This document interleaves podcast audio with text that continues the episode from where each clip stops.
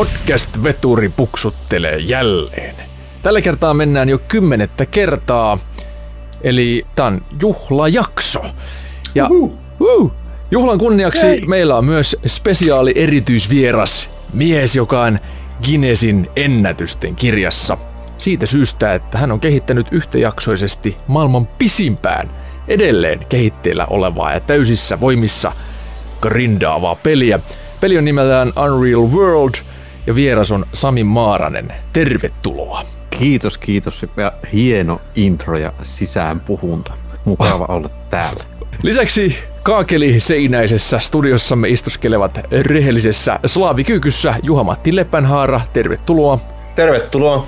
Sekä valtavan merirosvolakkiin sonnustautunut pitkäkarvaisella baariakkaralla notkuva Juhani Kakko. Oikein hyvää huomenta. No oikein hyvää huomenta. Edellisessä jaksossa sopimuksensa irtisanonut Yleisradiolta aikoinaan lainattu karvainen ja nahkainen kristallipallomme on palautettu Pasilaan, joten tähän alkuun ei päästä nauttimaan ensi viikon peliuutisia etukäteen. Sen sijaan minulla on teille jännittävä fakta. Haluatteko mm. kuulla? Ehdottomasti. Tosta kai. Tämä on tämmönen juttu, jonka mä kuulin ja mä yritän muistaa tämän. Eli tota, äh, Islannissa edellisvuonna oli semmoinen erikoislaatuinen operaatio. Siellä tehtiin siis tuota, äh, Reykjavikista Gridaviikkiin tai johonkin tällaiseen niemimaalle, niin tuota, tehtiin moottoritie. Ja se moottoritie on ollut 80-luvulta asti jo tekeillä, ja sen äh, esteenä on semmoinen iso vuori. Ja islantilaiset ei, ei jostain syystä halua tuota, porata kallioihin tunneleita, vaan yleensä ne moottoritiet kiertää, ja ylipäänsäkin kaikki tiet kiertää sitten tällaiset isot kalliot. Nyt pari vuotta sitten, kun sitä alettiin uudelleen tekemään, niin ne kohtasi semmoisen isomman haasteen. Ja se oli sellainen, että sen, sen kaavoitetun tien reitillä oli semmoinen iso 70-tonninen kivi. Tämmöisessä niin kuin meidän kulttuurissa niin se olisi tota, lohkottu, pistetty murskeeksi, mutta tota, islantilaiset halus lisätä budjettia ja ne halus tehdä tämmöisen niin kuin siirron, turvallisen siirron sille kivelle. Eli se kivi päätettiin nostaa ja siirtää turvallisempaan paikkaan. Minkä takia islantilaiset tällaista tekee? Si- siirsikö ne sen takia turvallisesti, että kiven ei sattuisi? Ei. Ne uskoo, että siellä se on niin kuin asutettu. Ja nämä tota, että se kivi olisi, että se olisi vuosisatojen ajan asutettu ja se olisi tämmöinen niin kuin piilotettu kansa. Ne puhuu siitä sellaisessa, sellaisessa nimellä. Ne on niin kuin näkymättömiä ihmisiä. Ja, ja tuota, 80-luvulla sitä samaa moottoritietä yritettiin tehdä ja silloin oli jo tavoitteena, että vedetään siitä kallion seinämästä läpi. Mutta sitten tota, siinä oli semmoinen valtava pora, joka, joka louhi sitä kallioa, niin meni paskaksi. Ja sitten tota, islantilaiset oli ihan rikki, että ei saatana, ei pitäisi mennä porailemaan tällaisia kallioseinämiä. Sitten sinne tota, rohkea tämmöinen rakennusurakoitsija yritys päätti, että tilataan nyt toinen pora ja vedetään saatana reikä tuohon seinään, että nyt ei kyllä näkymättömiä kansoja perkele pelätä. Ja taas meni pora rikki, kun tuli uusi tilalle ja sitten nämä työntekijät oli jo silleen, että nyt ei, ei perkele, että me ei kyllä. Ja omia työkaluja ei missään tapauksessa voitu tuoda paikalle, koska aina oli pelkona siitä, että piilotettu kansa löytää ja var- varastaa ne. Ja hämmentävää on se, että tota, jonkun viimeisimmän tiedon mukaan 54 prosenttia islantilaisista uskoo näihin, näihin tota, näkymättömiin. Ja sama, ja sama kuin Amerikassakin 45 prosenttia ihmisistä uskoo enkeleihin.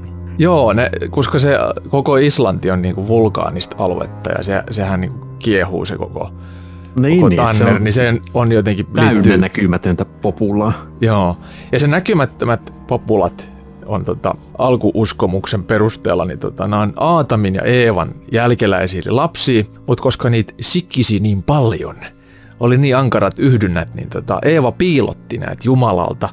Ja sitten kun Jumalalta jotain piilottaa, niin Jumala piilottaa ne muilta. Ja sen takia ne on näkymättömiä. No Jumalalta. Sitten nämä islantilaiset kutsuu niitä piilotetuksi kansaksi, mutta niillä on vieläkin pahempi haukkuma nimi, jota islantilaiset pyrkii välttämään. No. Se on tonttu.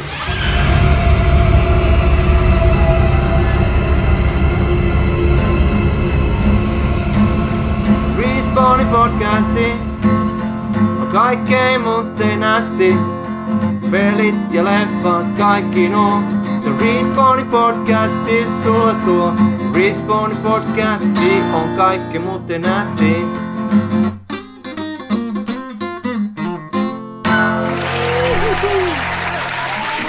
Nyt on pikkujouluaika käynnissä ja tonttuja ikkunoiden takana, niitä on täälläkin. Niitä on mm. perkele joka puolella. Niin se on niin rasistinen, rasistinen sana niin vuorenpeikoille. On, tont. Joo. Kyllä niitä niin ton, tonttuja on myös baarit täynnä tällä hetkellä. On, on, on kyllä. Liikenteessä on helvetisti tonttuja. no. No, norjalaisilla, norjalaisilla myös on tämmöinen trolli usko, että siellä on niin vuorilla asuneet trolleja. Joo, Siitä kyllä, kyllä. Netflixissä on hyvä animaatiosarja DreamWorksin Troll Hunters, jos niinku asiaa haluaa viihteellisesti tutustua vähän lisää. Se on oikein pätevä animaatiosarja. Joo, ja eikö ollut joku tota suht uusi norjalainen leffakin, missä Joo. oli joku tällainen? Troll. Joo, se oli muutama vuoden takaa. Se oli hyvä. Se oli pikkubudjetilla saatti todella paljon. Hmm. Mäkin tykkäsin kyllä. Joo. Hyvä. Hmm. Mennäänkö me sitten tota suoraan kuulumisiin? Meillä menee kuulumisissa jo perinteisesti on huomattu, että tuntihan siinä pama, paha, pamahtaa, paukahtaa. Eli tota, nyt kun tota, meillä on vieras Sami Maaranen täällä, niin tota, aloitetaan Samiin kuulumisista. Onko sulla jotain juomaa siinä pöydällä? No kyllä mulla itse asiassa on. Tuota, mm, Aloitanko tästä juomasta? Onko tämä juoma siis No niin aloita juomalla. Niin sitten on kiva, kun on, on juoma mennyt huuleen, niin sitten on kiva lähteä sitten muita kuulumisia kertomaan. No niin, okei. Eli tuota, minulla on tässä tällainen puolen litran tölkki olut edessäni ja taivalsin tuossa läpi tuulen ja tuiskun 25 kilometriä, että sain tämän hommattua itselleni ja tota, tämä on kylmä ja kiiltävä ja kamalasti kutkuttaa avata tämä, koska olen ollut viime aikoina vähän ö, vähäalkoholillisella dietillä, niin tämä nyt mukavasti katkaisee tällaisen selvän putken tästä. Niin no niin. Minäpäs avaan sen ja maistelen ja kerron sitten lisää faktaa tästä. No niin. No niin. No. Oi että. Oi. Siitä napsahti. Tämpäs pieni huikka. Ah. Kyllä. Tämä on Saimaa Panimon, pienpanimon Yövesi-niminen tumma olut. Ja Oho. tämä on musta, tuota, ennenkin olen tätä maistellut, mutta näistä kaikista tuntemistani olutmerkkien nimistä, niin tämä minusta ehkä eniten mieleyhtymiä herättävä Yövesi Dark Joo, Lager. Yökastelo. Mulla Olli Lindholmin aamuvirtsa, joku yövirtsa. No se, sekin kyllä voi tulla.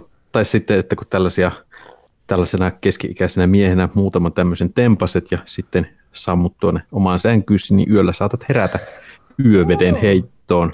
Ja mitä kaikkea tästä voikaan kehitellä, mutta on erittäin tuota, mielikuvitusta ja kehoa kiihoittava juoma. Herkullinen. Onko? Ai herkullinenkin vielä. No. kyllä, ky- kyllä minä tykkään. No niin. Joo. Joo. No niin, no muita kuulumisia sitten Eipä siinä sen kummempia. Marraskuussa on täällä meilläkin menossa ja aurinkoa ei ole nähty viimeiseen kuukauteen. Pikkupakkasia ollut tässä. Oho. Niin kaikille kuulijoille ensin kerrottako, että siis tota, no niin. mikä jännittävintä, että sä oot kehittänyt siis maailman pisimpään peliä ja ta, missä sä kehität sitä, ei suinkaan ole missään tota, tällaisessa niin kuin metropolialueen ydinkeskustan korkeimman pilvenpiirtäjän huipulla olevassa teknologia tämmöisessä city World-rakennuksessa, vaan sä asut siis keskellä, ei mitään. Eli, eli siis sysimetsässä, kaukana kaikesta, jossain tuolla kaukana korpimailla, ihan niin kuin Red Dead Redemption 2 maisemissa suorastaan. Ja sen takia myös tämä 25 kilsan kauppamatka, eikö vaan? Kyllä, kyllä, joo. Täällä tota, korpien keskellä täällä pärjää vain, jos osaa käyttää kirvestä ja internettiä. Lähikauppaan matkaa 10 kilometriä ja etäkauppaan 25. Etäkauppa? Ja, joo, eli tuo isompi, isompi kasvukeskus tuossa. Joo. Sinne ei ihan sitten aamu viiden aikaa tilatakaan mitään herkullisia majoneesikänkkyjä. no harvemmin on tullut kokeiltua. niin. Joo. Pizzakulttuuri puuttuu. Niin, kerro vaan.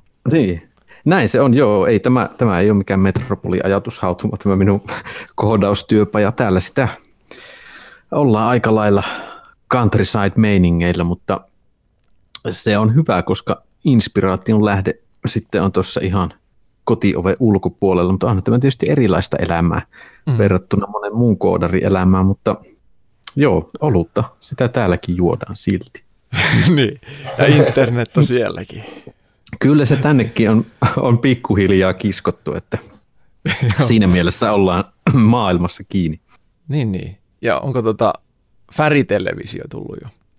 On, on, ja taitaa olla jopa kolme ja puoli kanavaa näkyy tällä hetkellä. Oh. Että, Joo.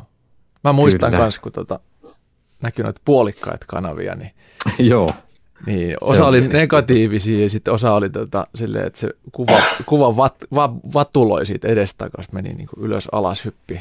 Melkein joskus saattoi saada kiinni jostain kohtauksesta hiukan, mutta tota, kyllä, kyllä. se Joo, oli- Mut Mitäs sellaista tota, se on. sä teet peliä, mutta pelaatko myös jotain?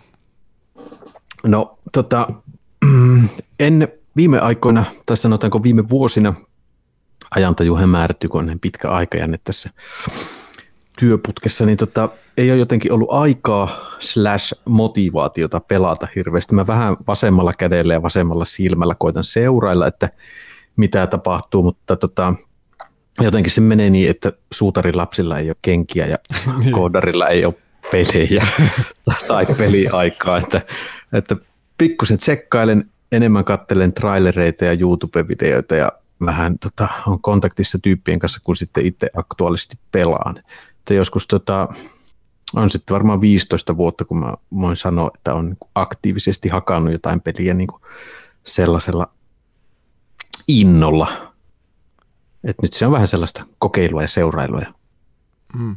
Miten sitten leffa- tai TV-sarjan puoli? No tota, joo, sitä enemmänkin kyllä. Koska ne on sellaisia hommia tietysti leffat, että se voi vaan katsoa ja nauttia siitä, että pelit nyt vaatisi mun mielestä vähän enemmän kuin sitä puolentoista tunnin panostusta, että oikeasti pääsee sisälle mihinkään maailmaan, niin Näinhän se on. kyllä, kyllä tuollaista muuta audiovisuaalista viihdettä sitten tulee kulutettua. No mitä, mitä leffoja tai sarjoja olet viimeksi ah minun menemään? Ah, ootapas nyt. Mm, no ihan pari päivää sitten tuli käytyä elokuvissa katsomassa toi Bohemian Rhapsody Queenin tarina, mikä oli semi-ok, mutta tota, en mä nyt ikinä mikään semmoinen sarja-ahmia ehkä ole ollut, että mieluummin varmaan tykkään yksittäisistä pätkistä. Uh, Minkälainen hei, tota, mitä Bo- Bohemian Rhapsody oli semi-ok, niin mikä, mikä siinä oli tota, pielessä? se, se oli vähän liian brittiläinen, muuten, se, muuten se oli ihan ok. Joo, Tota, se semi tulee sitä brittiläisyydestä. niin just. Ja Eikö se Britteihin sijoitu? No näinhän se tekee, kyllä. Joo. Niin. Ja, ja kyllähän se sen tarinan kertoi, mutta tota, musta se oli jotenkin vähän liian siloteltu, siloteltu sellainen niin kuin pieni Hugh Grant maailma paistui sieltä läpi. Siinä ei ollut ihan ehkä riittävästi sex and drugs and rock and rollia sitten kuitenkaan.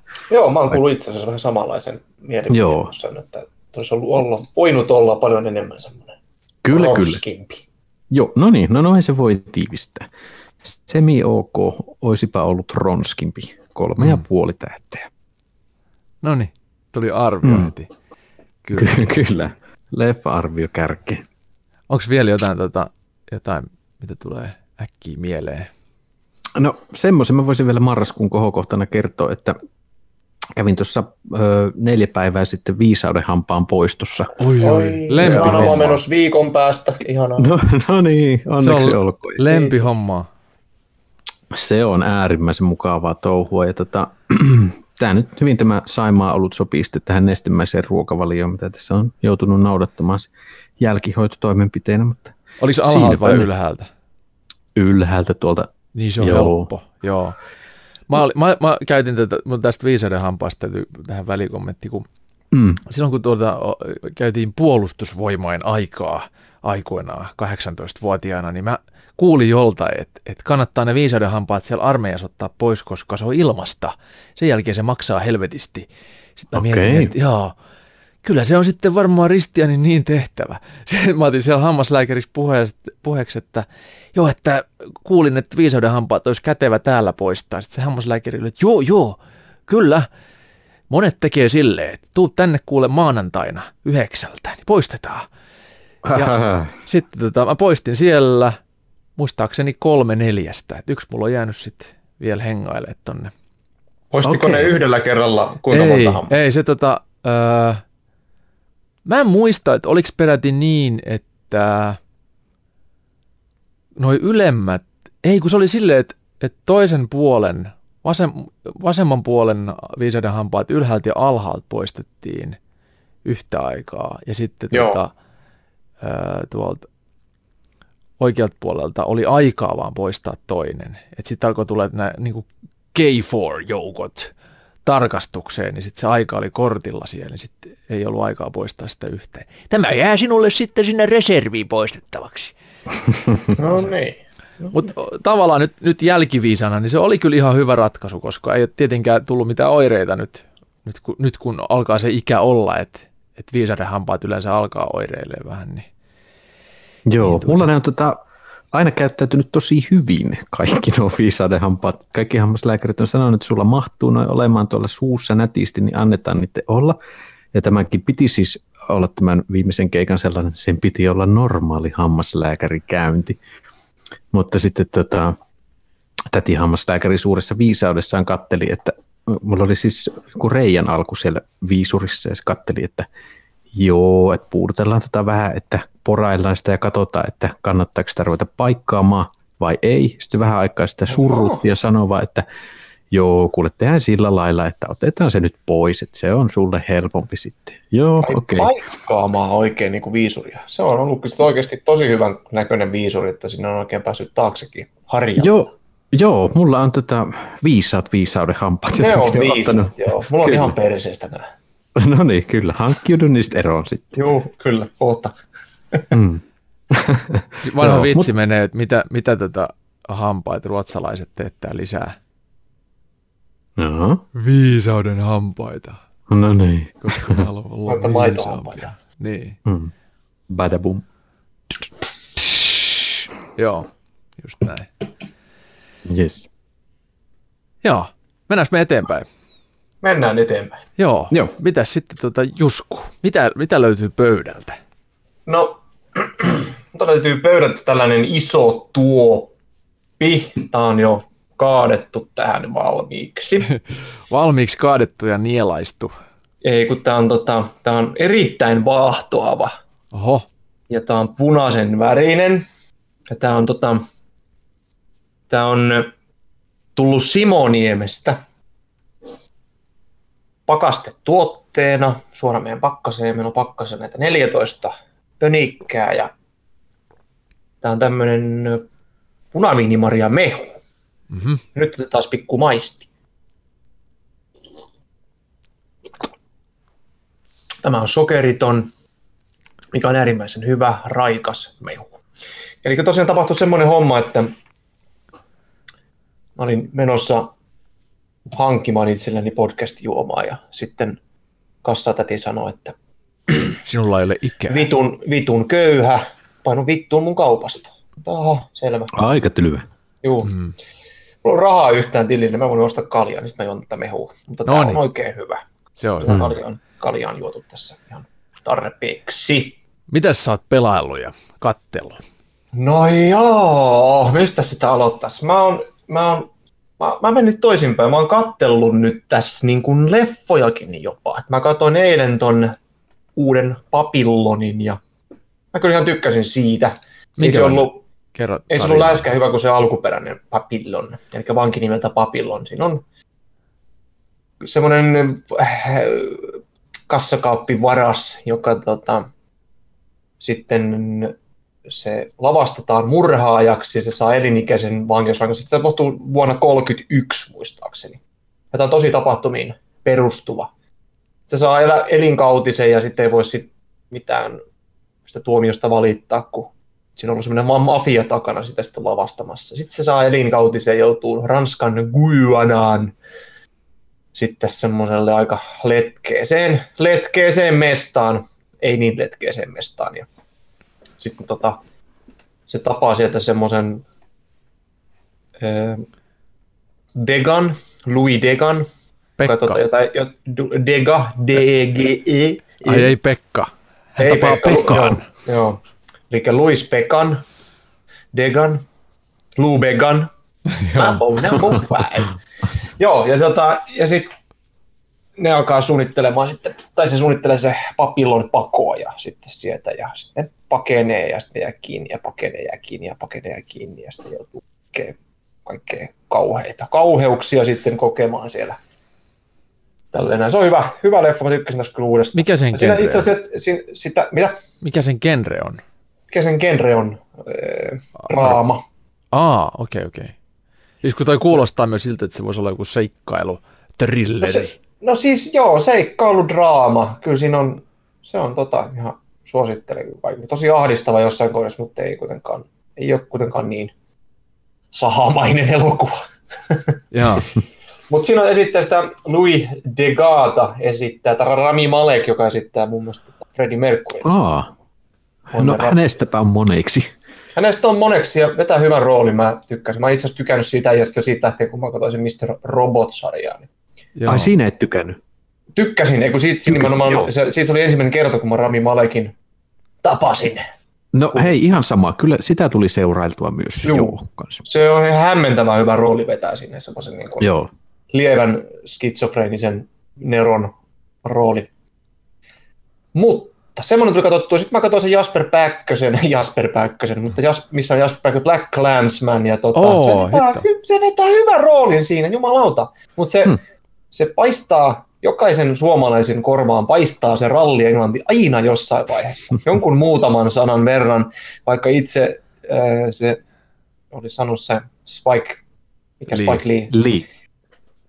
oli sanonut sitä, että että toi murre on niinku täydellinen Southern Texas murre, mutta sitten taas itse miettii sitä, niin kyllä sen, sen tiedän. Tietenkin kun me tiedetään, että hän on suomalainen, mutta Mm. tota, vetää kyllä mahtavan eikä esitä siinä mitään semmoista niin kuin jotain niin kuin ruotsalaista ihmistä, niin kuin Samuli Edelman siinä jos Mission Impossible, mikä oli ihana. Oliko se ruotsalainen? Vai eikö se ollut Joo. venäläinen?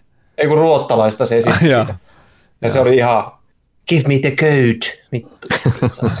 se oli ihan jäätävä.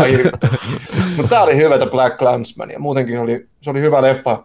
Se on ihan yleis, yleissivistyksenkin, ö, yleissivistyksenkin kannalta kannattaisi kaikkien katsoa. Jos Joo. se jaksa The Roots elokuvasarjaa, joka kestää joku 46 tuntia varmaan, niin jos Mm. jaksa sitä kaikki katsoa, niin toi voi olla semmoinen uusi hyvä Joo, mä odotan Hyvä kovasti Black Clansmanin näkemistä. Ei, ei ole nyt Joo. vielä tullut tähän tota, kouraan. ihan- Joo, se on ihan kiva. Sitten mä aloitin katsoa Netflixistä tätä Ash vs. Evil Deadia, eli tämä sarja Evil Deadin, tämä uusi sarja, missä Bruce Campbell on edelleen siinä, se on 30 vuotta vanhempana. Ja se, on, se, on, se on yksi parhaimpia sarjoja, mitä mä oon koskaan. Siis se on niin loistava hauska, ettei mitään järkeä. Siinä on kaikki vanhat Evil Dead-sloganit ja ihan sama meininkiä. 23 minuuttia kestää aina jakso, niin se jaksaa tämmöinen ADHDkin tyyppistä toivottavasti. Juhani Kakko, olit sanomassa jotain. Joo, siis että Ash vs. Evil Dead on kyllä Evil Dead-faneille katsomisen Oh, se on- Rompetta. Se on kyllä niin raaka, että ei mitään järkeä. Siis. Se ihan ensimmäisen jakso, ihan ensimmäiset minuutitkin on joko se on päässyt siinä vessaan sen naisen kanssa ja silloin sen moottorisahakäden tilalla on nyt semmoinen puinen käsi ja Joo, vie naisen vessaan ja rupeaa painaa sitä takapää ja läiskii sillä puukädellä sitä perseelle. Nainen on vaan kovempaa, kovempaa ja sitten se pää kääntyy siitä ympäri ja se on muuttunut tämmöiseksi goaliksi, mitä niissä Evil Deadissä oli ne Kyllä. demonityyppiset. Deadites. Deadite, niin just. Se oli kyllä Joo. just Se on kyllä- klassikko matsku. Oh, se on kyllä niin huima, huima tota. Ja se on yllättävä, yllättävä se, niin kuin, jos ajattelee Evil Dead-leffoa, niin ekassa Evil Deadissä Ash oli aika pelkuri. Kyllä, se oli jo sitten vähän semmoinen, että okei mä hoidan hommat Army of on- Darknessissa. kyllä Se oli ihan se oli- super macho. Juu. Ja nyt tässä Ash vs. Evil Deadissä se on täys kusipää. Se Okei, ja se, se, se, on katkeroitunut. Se on helvetin Ka- katkeroitunut. katkeroitunut kusipää, ketä ei kiinnosta mitään muu kuin oma itsensä. Et Kyllä. Siinä, niin kuin, en muista, oliko se eka kauden vai toka kauden lopussa, se tekee niin uskomattoman ratkaisun. Älä kerro, älä spoilaa vielä. En Mä, ihan en mä- spoilata. Spoil, spoilaajan, tota, jotka haluaa välttää spoilereita, pistää korvat kiinni, kun sanoo, että nyt tulee spoileri. Mutta ne, jotka ei tule koskaan katsomaan, mutta haluaa kuulla, mitä sen voisi No, tapahtua, niin, en niin, niin voi, okei, no sä pistät Jusku korvat kiinni ja, ja joku sitten lyö sua takaraivoon, kun tää on ohi.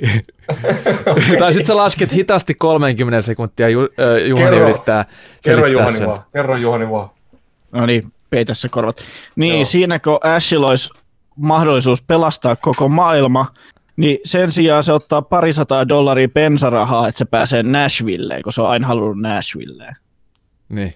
Se, se on ihan täysin sen hahmon mukainen, että hänellä oli kaikki mahdollisuudet pelastaa koko maailma näiltä Deadites demoneilta, mutta sen sijaan hän hyväksyy, että hän saa 200 dollaria pensarahaa Nashvilleen ja nekin loppuu kesken. Et se on niinku sen jo ekan kauden vai tokan kauden loppu. Ja mä olin, siinä kohtaa, kun mä näin sen, niin oli semmoinen todella, että ei vittu, ei voi tehdä noin, mutta sehän menee ihan sen hahmon mukaisesti. No, No, Sellaista. Spoiler uh, done. Spoiler done. Tota, Okei, okay, no niin, hyvä. Well done. Niille, jotka ei tiedä, on kiinnostuneet katsoa sarjaa, mutta ei tiedä, mistä se löytyy, niin mistä se löytyy? Netflixistä löytyy. Netflixistä. Näitähän nyt suoratoista palvelukilpailu on käynyt aivan valtavaksi. Yhtäkkiä räjähtänyt käsiin silleen, että, että kaikilla on oma suoratoista palvelu. Nyt Disney aloittaa tämän oman ja, ja kaikki Netflixissä olevat Disney-tuotannot siirtyy yhtäkkiä ja Marvel-tuotannot siirtyy sinne Disney omaan ja näitä on joka, joka, joka tuotantoyhtiöllä on kohta oma suoratoista palvelu ja ihmisten tota, rahoista kilpaillaan. Ja miten siinä käy loppujen lopuksi, niin piratismihan nyt jo lähtenyt suureen, suunnattomaan kasvuun jälleen kerran. Niin sen takia aina hyvä mainita, kun näistä sarjoista puhutaan, että mistä se löytyy sitten, kun, kun tuota, ää, jos joku innostuu. Ah, Kyllä. minulla on Netflix-tiilaus, menepä heti surffaamaan sinne. Kyllä, ei muuta kuin jos omistat Netflixiin, niin mene jo. Niin, ja jätä kästi kun- kesken. Ei kun kuuntelet tähän podcastin loppuun. Niin just. Lopussa on viisaus vaikka sitten. On. Lopussa mulla on toinen itse asiassa toinen tarina tuonne loppuun säästetty. Ai saa. Jos sinne asti Jumala, jaksaa, ota. niin mä yritän sellaisen muistaa myös. Hyvä, hyvä. Ai huikeeta. Mitä Jusku Joo, muuta? Tota, mä, sit mä oon pelannut tässä oh, oh, syvä, huo, syvä huokaus. Fallout 76. No, kerro, kerro kaikki. Tänään, tänään, mä en, tänään piti lopettaa sen pelaaminen, koska sitä ei, ei voi enää pelata. Se tuli tänään Day One patch, joka on tämmöiset lepposat 47,3 gigaa, eli se on 2,3 gigaa isompi kuin se originaalipeli. Ja sen patchin myötä mä pystyn enää pleikkarille pelastamaan noin kahdesta neljään minuuttia, niin se lukkii mun koko pleikkarin ja sitten lähettää Sonille virheraporttia ja se niin kuin kaataa koko järjestelmän. Ja mä en pysty sitä enää pelaamaan ja mun sitä arvio tehdä, niin se on Se on. Mm. Ja sitä mä pelasin ennen, ennen kuin toi patchi tuli ja se toimi, toimi silleen, että serverit ei disconnect, dis, äh, katkaissut kertaakaan. Sitä oli hirveästi puhetta niin kuin Jenkeissä, että serverit heittää ulos, mutta ei, ei Suomessa ainakaan ollut semmoista ongelmia. Että serverit on toiminut ihan hyvin. Ja ihan järkyttävän laginen, ihan järkyttävän ruman näköinen, ihan järkyttävän UI, siis ihan järkyttävän paskasti, ihan järkyttävän tylsä. Sitten kaikki, sit ei ole push to talk, kaikilla on mikit koko ajan päällä, joku syö koko ajan sipsiä. Se on ihan sama, onko se sadan kilsan päällä, vaikka sun vieressä sipsi ääni kuuluu. Ja joku, tänäänkin mä pelasin sitä, niin joku tiskas koko ajan ja imuroi samaan aikaan. Mä ajattelin, että tämä on hieno, uskomattoman hieno kokemus. PCllä sä et voi säätää sitä fovia, eli sitä field of viewtä, koska se fovi on varmaan joku 36, silleen, että sä et näe mitään. Pleikkarilla sä et voi ikinä pysty sitä säätämään. Se on ihan, se on ihan jäätävän huono peli. Se on ihan jäätävän huonosti tehty.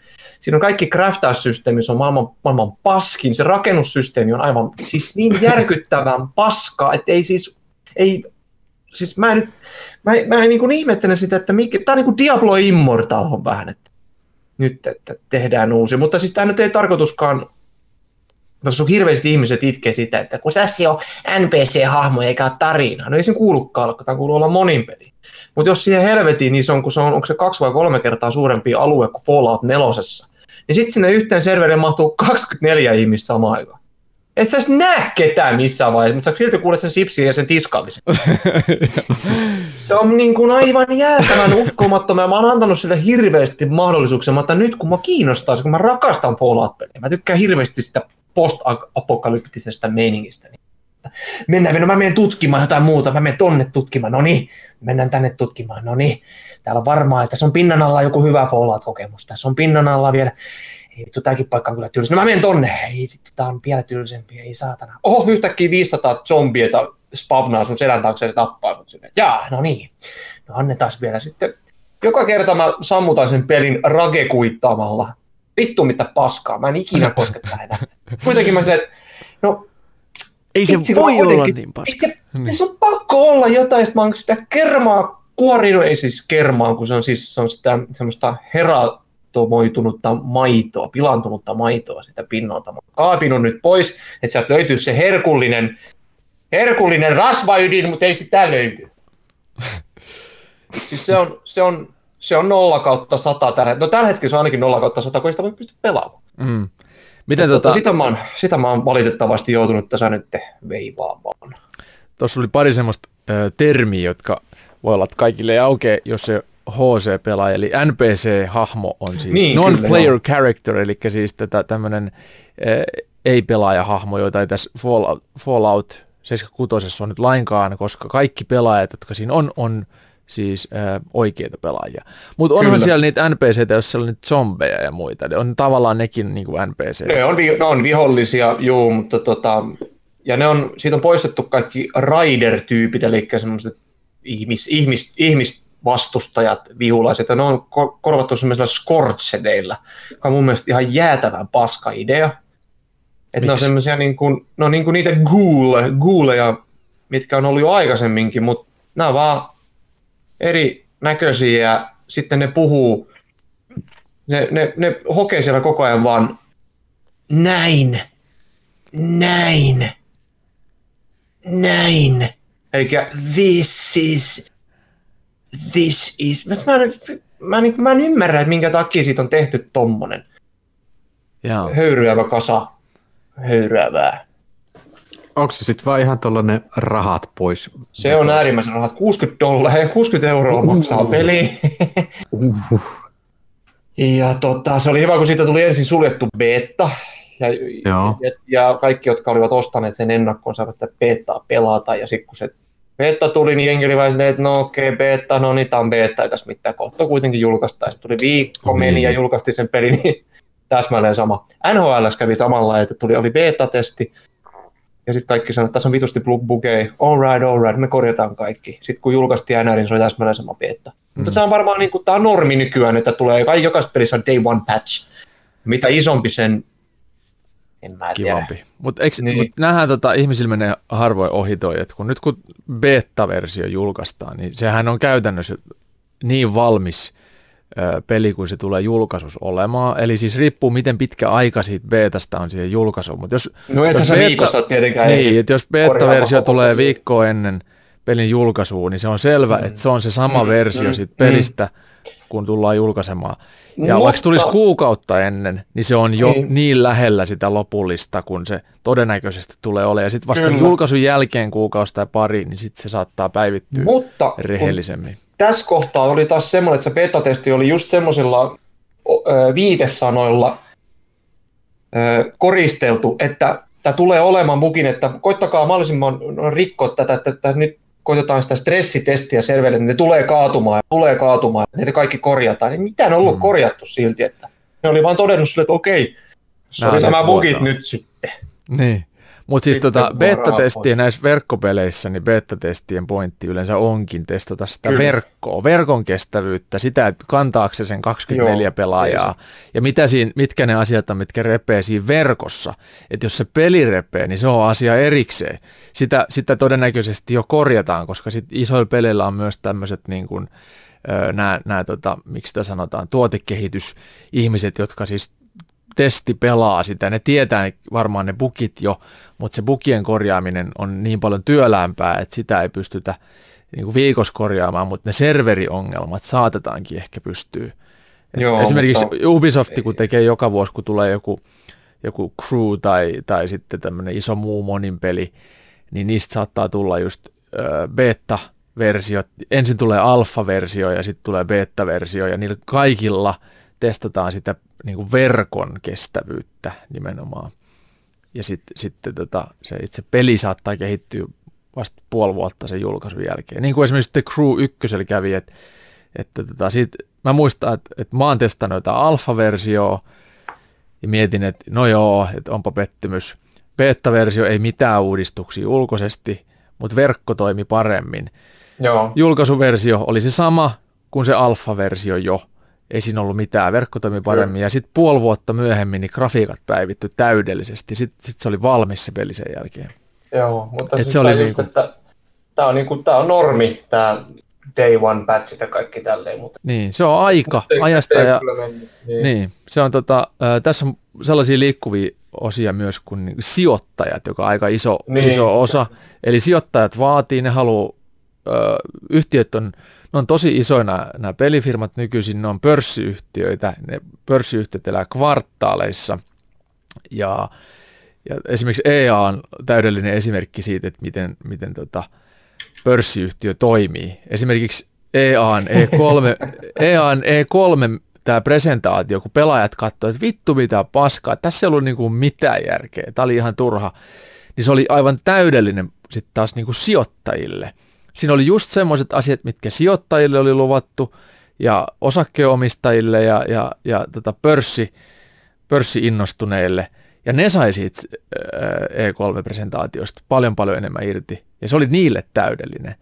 Pelaajat oli pettyneitä, mutta pelaajat ei olekaan EAlle se tärkein juttu, vaan se business. Siksi niillä on mikromaksuasiat vahvassa nosteessa taas ja sama Ubisoftillakin. Ubisofti kuunteli pelaajia jossain vaiheessa, mutta et onhan se niin kannattavaa bisnestä toi mikromaksu, että et Niin. on se tyhmää olla tämmöisen niin kuin pörssiyhtiön käyttämättä sitä saumaa. Mut Kyllä pelaajat, sitten mikromaksut niin. varsinkin tuolla niin kuin Aasian maissa, ne on ihan, on ihan ykkös, ykköskamaa. Joo, siellä Aasiassa on kai muutenkin tuo pelikulttuuri hyvin, hyvin erilainen, ainakin varsinkin Kiinassa. mobiili, ja, ja, juu, ja varsinkin jos- just Koreassa niin kuin mobiilipelien mikromaksut, niin ding ding ding. Joo, nehän taitaa elää Tulee. ihan, ihan niin kuin todella hyvin just niin kuin, ja, Kyllä. ja mitä erikoisempi peli ja erikoisemmat mikromaksut, niin sitä paremmin ne menestyy. Ja sitten täällä Kyllä. me länsimaissa ei niin kuin voida yhtään ymmärtää tätä hommaa. Ei, kyllä. Mutta sitä niin. olen tullut pelaamaan, sitä minä olen pelannut, sitä Falloutia. Ja äsken just itse asiassa Keijos Tiori laittoi mulle viestiin, että kehuu tuossa Falloutia, että tämä on just kova. Tota, mä suutun sille joskus myöhemmin tänä il- myöhemmin sitten illalla, mutta en nyt sillä hetkellä. Mutta sitten sit mä oon pelannut Assassin's Creed Odysseyta on pelannut. Se on, hyvä, se on kyllä hyvä peli. Se on hyvä. Tosi Se on hyvä peli. tosi, tosi jees. Se on, se on hemmetin hyvä. Ja sitten tota, sit PC:llä on semmoista vai? simuloa, PCllä, PCllä tietenkin. Niin. Ja tota, sitten mä oon pelannut tällaista, mä en tiedä, on, itse asiassa onko tämäkin indie-peli, taitaa olla, että Thief Simulator, eli niin kuin varassimulaattori. Mm-hmm. Niin, semmonen, katsotaan se Thief Simulator. No, mä en ole kuullut tosta. Mitä se- mä oon sen- kuullut. Tämä on indie-peli? Steam sanoo, eli kehittäjänä on Noble Muffins. Julkaisija on Playway SA, eli San Andreas San. Mutta Eli mitä siinä tota, siinä- tehdään siis? Kerro. Siinä pöllitään avoimessa kaupungissa itsellesi taloista tavaraa. Sä voit pölliset kaikki telkkareja ja vetää auto siihen ensin nurkan taakse ja katsoa ensin. Ensin sun pitää vähän niin kuin tutkia sen kämpän, jos siellä on jengiä, että koska ne on poissa, koska ne menee töihin, koska sä voit mennä sinne ja sitten pitää pöllissä täkkiä. Sitten sä, jos sä telkkarin, niin sä voit yhden telkkarin tietenkin vaan kerran kantaa, sitten pitää heittää takapaksiin ja ei muuta kuin kaniin viemään ja myyt sieltä tätä massia. Sitten ostat, seuraa, ostat seura, voit ostaa tietoa niin kuin seuraavasta paikasta, että mitä sä menet ryöstämään, että, sä oot alku, että joku on jo selvittänyt, että miten siellä liikutaan ja niin poispäin. Siis se on, ihan, siis se on tosi pieni peli, mutta se on ihan sairaan hauska. Mm. Sitä, Siksi meillä onkin Sitä jakson, on. jakson teemana Indie-pelit tänään ja, Kyllä. ja kyllä, niistä puhutaan sitten, kun päästään joskus näistä kuulumisista eteenpäin, niin Kyllä, joo. se on se meidän pääaihe, mutta tota, jatketaan nyt vielä tätä, koska siis toi, ö, Joo. oli, oliko tässä tota, mitään VR-tukea tai mitään tässä? Onko se FPS-peli vai, vai FPS-peli, mutta ei ole kyllä VR-tukea, enkä tiedä, onko, onko tulossakaan. Mutta jos tulee, niin varmaan siis se sopisi tuohon peliin kuin nenäpäähän. Ja sitten siinä on niin mahtavat musiikit, tunnelma, semmoinen ambientti, soundi, kun sä meet, kun sä alat niin kuin tr- trespassing, sä menetkin se semmoinen hemmetin diippi. Se on, se on aika jännä. Se on jännä No peli. niin. Jaa. Suosittelen kaikille ö, varastamisen ja helpon rahan tekemisen ystäville. Joo. Saako tästä semmoisia vinkkejä, mitä voi arkielämässä sitten käyttää? Totta kai, totta kai, kyllä, kyllä. Opetuspeli. Joo, joo, siis tämähän on simulaattoriopetuspeli, että Kyllä. Niin. miten niin kuin, ö, elektroniset lukot, miten johdot ö, ohi, ohitetaan ja miten, miten tota, aidat rikotaan heikosta kohdista, että pääsee nopeammin karkuun. No niin. Joo, mutta sitten ei mulla oikeastaan mitään muuta sitten sen enempää. NRI tulee aina taas hakattua, mutta sen Niin ja sitten sulla on vissiin tullut addiktioksi tämä tota Destiny. Kakko. Destiny, joo, nyt on, nyt on ollut semmoinen noin viikon, viikon tauolla, että mä se Forsakenin hommasin, että nyt on taas alettu levuttamaan, mutta ei ole oikein päässyt tuon meidän tiimin kanssa nyt pelaamaan, tai sille ei ole oikein yhteistä, yhteistä vapaata aikaa, että kaikki on töissä miten sattuu ja Mm. miten sattuu ja miten sattuu. Niin Destiny taitaa olla aika sosiaalinen kokemus. Joo, siis se on, se on ö, tiimissä kiva pelata. Niin, aivan. Sitten Seven Days to Die, indie-pelien kuningas. Mm. Eli mist, mistä, mistä kertoo? Sur- Survivor Crafting, eli selviytymis rakennus zombi-peli. Sai tota, yli vuoden venattu Alpha 17 pätsiä, mikä on, ne on overhaulannut koko peli. Ne on tehnyt siis kokonaan uuden, ää, kokonaan uuden moottorin vai miten ne on sitten sen rakentanut kokonaan uudestaan. Ja siis se on nyt aivan jäätävän hyvässä kuosissa. Että terveisiä vaan sinne Petestalle, että näin ne kun Niin. fanbeamsia, eikä niitä on, on mitä kymmenen tyyppiä, ne tekee tämmöisen pelin, että jos, jos Seven Days Die, se taitaa jollain irrota jollain parilla kympillä Steamista mä nopeasti tästä tota, Tosta tuli 22 mieleen. euroa, 23 euroa maksaa ja tota, niin, tässä on, se on Early Accessissa tosiaan ollut, mä oon pelannut tätä äh, kymmenen vuotta varmaan. Ja tosta tuli mieleen, että et, tota, ne tekee kymmenellä tiimillä, mutta Bethesdalle terveisiä, että Sami Maaranen tekee yksin. Näin on. ja, näin ja on. säkin oot overhaulannut sun peli jossain vaiheessa, eli grafiikat on muuttunut sataprosenttisesti, eikö vaan? Joo, ja tota, sitten jossain vaiheessa on siirrytty DOSista Windowsiin ja Windowsista kaikkialle muualle eteenpäin, että noita, noita overhaulauksia aika paljon Mm. kyllä matkan varrella tapahtunut, mutta tota, C-kasetilla Windows, C-kasetilla Windows. joo, joo, joskus varhaisina vuosina niin tota, mä lähetin disketillä postitse aina ostajalle peliin, mutta nyt sen saa jo interwebistä, että sekin on eräänlaista overhaulausta tuon jakelun suhteen Niin esimerkiksi. se on ihan, varmaan ihan jäätävä arvokas tuommoinen ensimmäinen diskettiversio Unrealista. Joo, mä en itse asiassa tiedä, onko jollain vielä tallessa. Jostain eBay Uumenista löytyy Niin. varmaan. Ku- 6000 euroa. Vähintään, vähintään. Mieti, siitä on siis, mitä sitten on 30 vuotta aikaa melkein vai? 26 vuotta on. 96 vai miten se on? 92 tuli eka versio. 92, joo. Joo, Se on vanha. se on, se on, se on vanha, kyllä, mutta silti se on nuorempi kuin mä. Niin, totta. Ja, ja kuin minä, ja kuin kukaan meistä. Joo, Niin, totta. niin, kyllä. Joo, Mutta palataan joo. hei Unreali Kotvan kuluttua. Otetaan tähän tuo. Juhani ei, mulla, ollut, mulla ei ollut enää tota, tähän mitään, mitään sanoa enää mihinkään. Joo. Joo. mulla aika, siis monenkin asian, mutta ei enää omiin, omiin juttuihin. Että No niin. Sittenhän me ollaan kakon, kakon hyvin voitto. edetään Kakon maailmaa. Mitä Kakon pöydältä löytyypi ja mitä on tullut kulutettua viihteen saralla? Tämän Indie ja Early Access pelin hengessä lähdin myös, kuten Samikin, niin tämmöisen pienpanimon matskuun nyt käsiksi. Tämä on Beer Man niminen olut. Mm-hmm. Ja tämä, tässä tämä logo on hyvin Megamania muistuttava. Nintendo Oho. Megamania. Ää, Tämä on lähes paikallinen, eli kaarinalaisen Oho. pienpanimon Beerman. Tämä Beer. selkeästi näyttää siltä. Kaarinas Le- Panimo.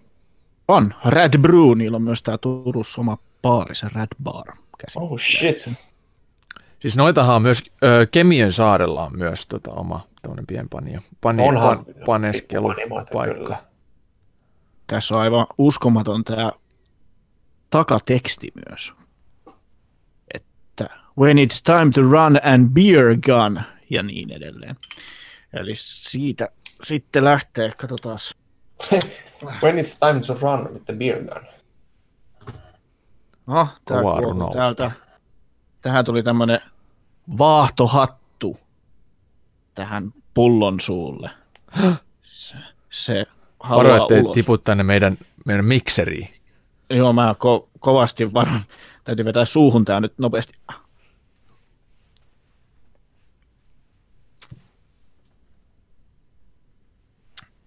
Ai, ai, ai, ai, ai. Kyllä nyt vähän niin kuin power up olisi tullut. Tää on jotain, jotain ipamatskua tää sitten vissiin on.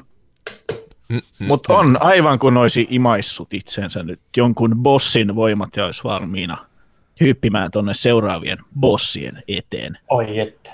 Megaman 11 Blockman. Kyllä. Jee. Ei huo, se on tosi, tosi jees, mutta tämä hattu tulee täältä koko ajan, mun täytyy ryypätä tässä näköjään koko ajan puhuessa. Anna mennä vaan. puolesta- Ai saakeli. Lähti näkö vai? Puolesta. Joo. Tämä oli virola, virolainen Ei älä tää studion pöytään, hei. Menee nää No niin. ihan muu. Ei ole edellisestäkään kerrasta selvitty, kun tuli kaadettu. Niin. Se on edelleen tahmea toi pöytä, kun oot. Mulla on edelleen kyynärpäät Sotkenut. kiinni tässä pöydässä. Mm. Mä olen pahoillani, mä olen pahoillani. En mä oikeastaan oo, en mä oikeastaan oo, mutta no niin, pistäis toi puteli nyt vähän kauemmas mikseristä ja pöydästä. Jaa, viihteen puolesta. Mm. Kävin. Mitä on pelattu ja katsottu? Tuli katsottua nyt tää uusin Fantastic Beasts Grindelwaldin rikokset. Mikä se on? Ihmeotukset Grindelwaldin Mm. rikokset. Joo, eli siis Jossa- Harry Potter maailman sijoittuva. Harry Juuri Potter tämä. Universeen. Sinne juuri di, Harry HPU, Harry Potter Universe sijoittuva OG. HPU OG JK Rowling universe joo. sijoittuva. Joo, niin tota, siinä oli tosiaan Johnny Deppi oli sitten tämä nimikko Grindelwald, jonka rikokset siinä nyt sitten jotenkin vähän harhaanjohtava nimi, ei siinä kauheasti sen rikoksista ollut millään tavalla kyse, mutta kyllä siinä alleviivattiin suhteellisen paljon sitä, että Grindelwald on paha tyyppi. Jopa ää, pieniä taaperoita päätyy Manan majoille siinä leffassa. Hyi, sit se on todella paha. Oliko se hyvä? No se oli ihan niin semmoinen tarina, meni eteenpäin, mutta se oli vähän sekavaa huttua. Siinä oli hiukan liikaa asioita ja aika vähän sit niitä ihmeotuksia, mikä otsikkokin Oliko se visuaalisesti näppärä? oli. Kyllä se on taas semmoinen viihdyttävä pläjäys, mikä niinku on varmaan ihan jees katsoa, mutta en mä tiedä laittaisinko mä sitä Finkino lippuhintaa siihen. Joo, joo, joo, joo. Ja 3 d sen katsoin ja se ei ollut mikään Escape-sali, missä sen näin pressissä, niin se on aika vitun tumma kuva. Et siinä on aika paljon semmoista siristämistä sit silmille, että mitähän tuossa ruudulla oikein tapahtuu. Siinä 3D-versiossa siis. Joo. Se tuli Joo. nyt katsottua sitten pelattuna tässä viime aikoina, niin Pokemon Let's Go EV-versio. Sitä on tullut VVV. Let's Go Eevee Pokemon! Nintendo Switchillä ja siihen myös tämä Pokeball Blues Blues. ohjain. Joo, Pokeball Blues ohjain. Blues ja Goo. No kun se Beerman vaikuttaa nyt jo. Lähden kän, känni tappelee tästä suoraan. Tulee Kadulla Assassin's Creed. Assassin's Creed. Mä otan ensimmäistä Criveleistäkin ja huuda Beer Man ja sitten... Joo, mutta siis Ball, eikö mikä se oli? Pokeball Blues. Mutta ku, kuvitelkaa mielessäni tämmöinen 36-vuotias lähes markan mies kooltaan oleva parrakas pitkätukkainen jäpä pitkäs kangastakissa, tummas kangastakissa vetämässä röökiä ja toisessa kädessä on pokepallo, kun se kulkee. Tätä täällä on lähiympäristössä nyt nähty viime aikoina, koska se on myös olennainen osa sitä peliä, sitä Nintendo Switchin Let's Go Eevee-peliä tällä ohjaimella, että sä voit ottaa sieltä jonkun Pokemonin siihen palloon mukaan ja kulkea, ja kun sä palaat takaisin, niin se on saanut lisää expaa ja kasvanut sitten leveleitä siinä ja näin, ja Mhm. sitten sen voi integroida tuohon kännykän Pokemon Go-peliin, ja sitten se Pokemon, mikä sä oot sinne palloa pistänyt, niin automaattisesti pyöräyttää Pokestopit, kun sä meet niiden ohi, ettei sun tarvitse siitä vaivautuu. Ja sit Mikä se on näyttää va- Pokestoppi? No okei, käydään nyt läpi sitten tämäkin homma. Eli Pokemon Go-peli on kännykälle ilmaiseksi saatava periaatteessa pay to win tyyppinen peli, että siinäkin on näitä mikromaksuja, mutta se on ilmanen ja niitä ei välttämättä tarvi, jos jaksaa tuolla ravata. Niin Pokestopit on sellaisia, ja siinä käytetään oikeaa karttaa, missä sitten kun sä pyörit tuolla kaupungilla, niin tiettyihin ö, lokaatioihin on laitettu Pokestoppeja. Sä menet sen Pokestopin kohdalle ja pyöräytä Pokestoppia siinä pelissä kännykän ruudulla, niin sä saat lisää pokepalloja, sä saat potioneita ja muuta. Et se on niinku tämmöisiä äkkiä ilmaisia hyödykkeitä tyyppinen. Grindauspysäkki.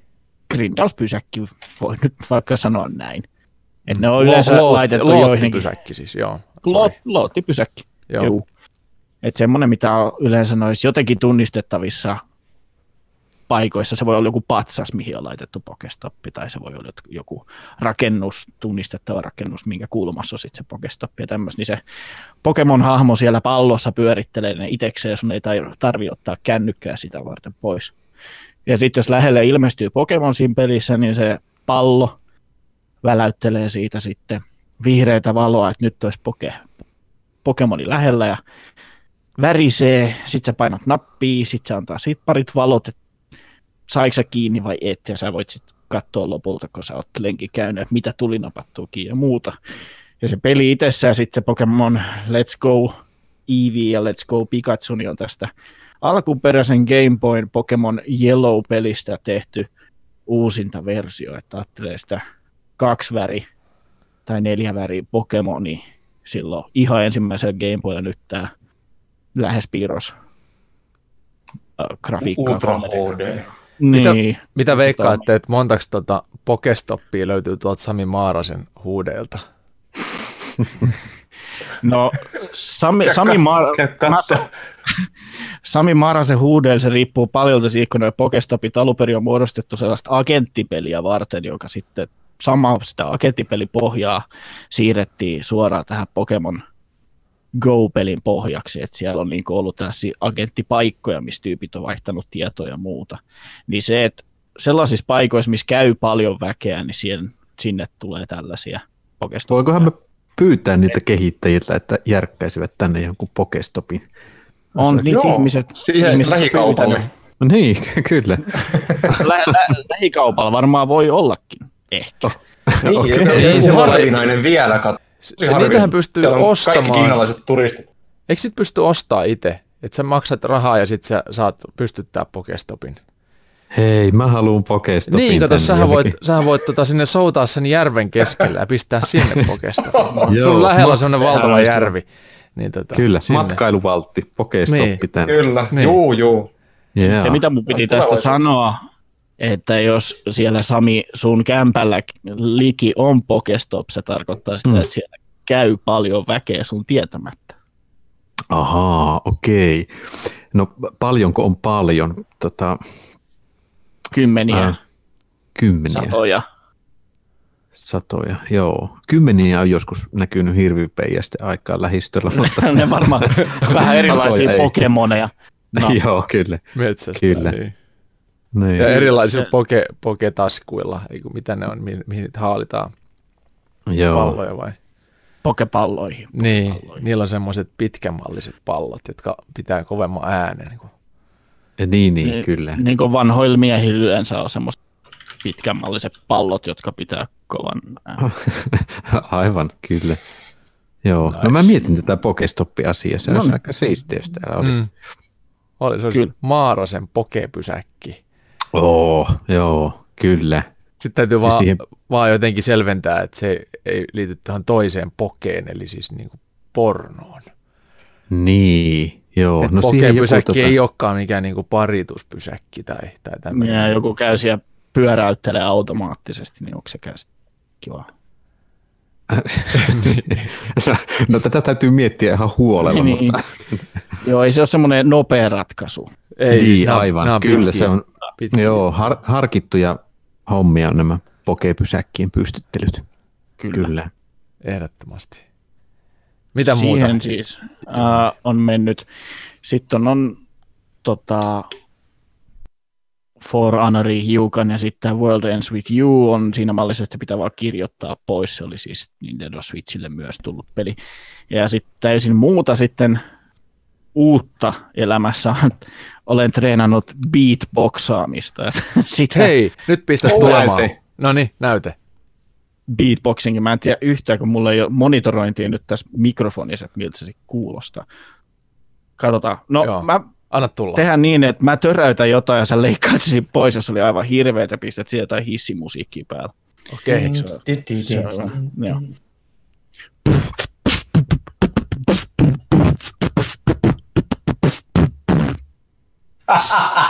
se, oli, se oli fantsu. Mikä tää oli tämä biitti? Oliko tämä tota, tää oli joku teostoalainen? Me yritetään joka tapauksessa leikkaa nyt se. Ei, se oli Oma sävellys. peruskomppi, peruskomppi. Aivan. Ei ole mitään teostomatsku. No mutta siinä tota, Maaranen pistää korvan taakse soundtrackia, sit kun tarvii, niin Yes, yes, Joo, okei. kyllä. No. Joo. Hommasin tuommoisen Bossin RC505 viisikanavaisen looperin, millä mä oon nyt leikkinyt, että siihen mä teen toi yhdellä raidalla beatboxaa kompi ja toisella raidalla basso juttu ja sitten kolmeen muuhun voi huudella kaiken näköisiä erikoisuuksia, se on älyttömän hauskaa. Mä vaan ihmettelen, mistä mulla riittää tunnit vuorokaudesta näihin kaikkeen, koska sitten välissä pitäisi pelata myös Red Dead Redemption 2. Niin, ja se, se vasta vie tunteja. Mä oon huomannut muuten, Niin. että kun toi Red Dead Redemption 2 on, on sanottu, että se on hirveän hidas peli. Ja sehän onkin tosi semmoinen niin kuin aikaan tonne tota, Jotkut ovat 1800-luvun sanoneet, että se olisi hirveän tylsä peli. No ei se tylsä Just missään just- tapauksessa ole, mutta se on tosi niin, rauhallinen. Ja mä huomasin, että mä oon kolme kertaa nukahtanut sitä pelatessa. Ihan mahtavaa. Siis en mä koskaan minkään pelin ääreen nukahtanut, mutta ton, tonkaan mä oon kolme kertaa nukahtanut. Ja se on silti silleen, että, että vittu kun pääsis taas pelaa sitä. Et se on, se on niinku hämmentävä. Että se peli imasee sut niin hyvin mukaansa, että sä pelaat sitä semmoiseen pisteeseen, missä ne aivot vaan sammuttaa itsensä sit, koska sä oot liian väsynyt. Niin. Siis kyllä leffojen aikaan mä sammun kyllä niinku helpostikin. Et jos on semmoinen leffa, mikä ei kerrassaan nappaa mukaansa, niin kyllä mun puole, vi, niinku viimeistään puolen tunnin kohdalla tulee uni. Mutta tässä on tota, Red Deadissä on tämä sama ominaisuus sisäänrakennettuna. Niin.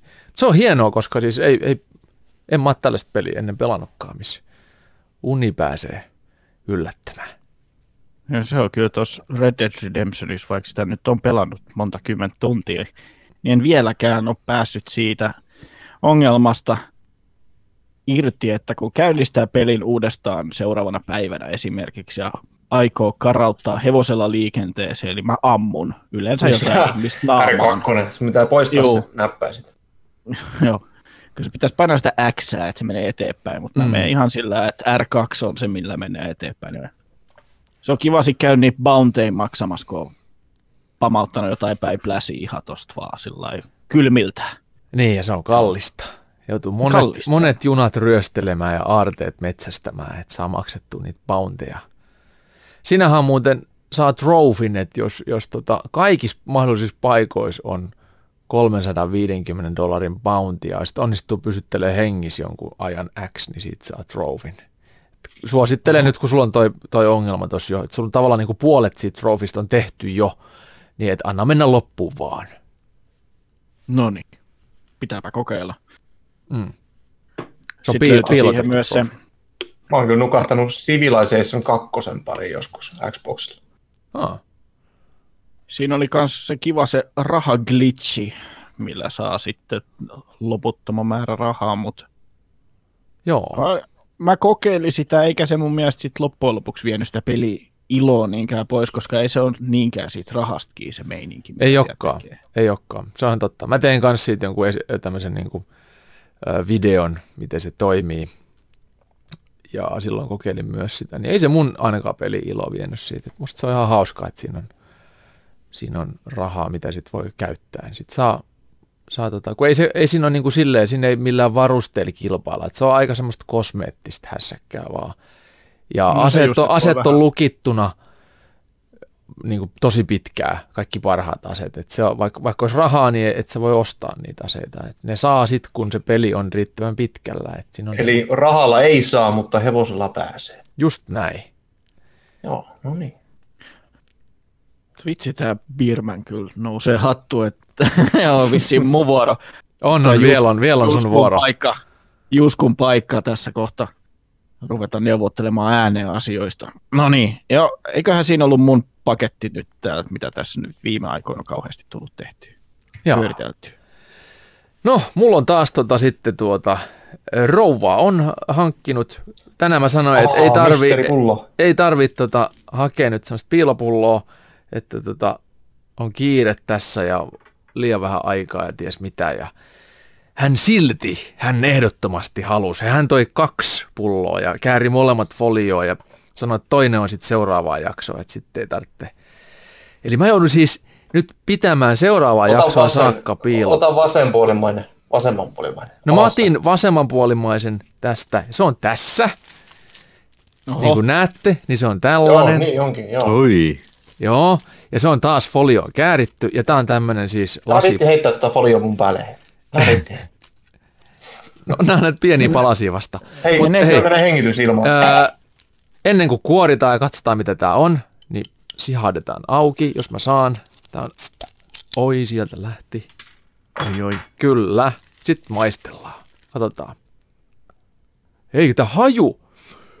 Mitä vittua? Tää en mä edes vielä ehtinyt juomaan. Tää, tää haju, mikä täältä tuli vastaan, niin se oli niinku siis pieru. Mitä helvettiä. Nyt vaikuttaa Pieru. pahalta. Hyi Joo. se levii tänne. Ah, Hyi saatana. Hyi vie se vittu. vähän kauemmas. Oikeesti, mitä vittua? Yäk. Mä heti googlasin pierunhajunen olut, jos mä oon tätä. Ei tää oo kyllä olutta. Ah, onpa karvas. Onpa kerrassaan Mitä se on? karvas. Mitä se siis on? tää on niinku joku hedelmä. Tää on niinku ö, puolukan ja jonkun. Niin sä et oo unboxannut sitä vielä. Eh, nyt unboxataan tää. Ah, täällä on taas 600 leijeriä. Alright, alright. Tää on Organic Kombucha Classic. Ai, Aa. kombutsa. Not a Beer lukee tässä. Anti-beer.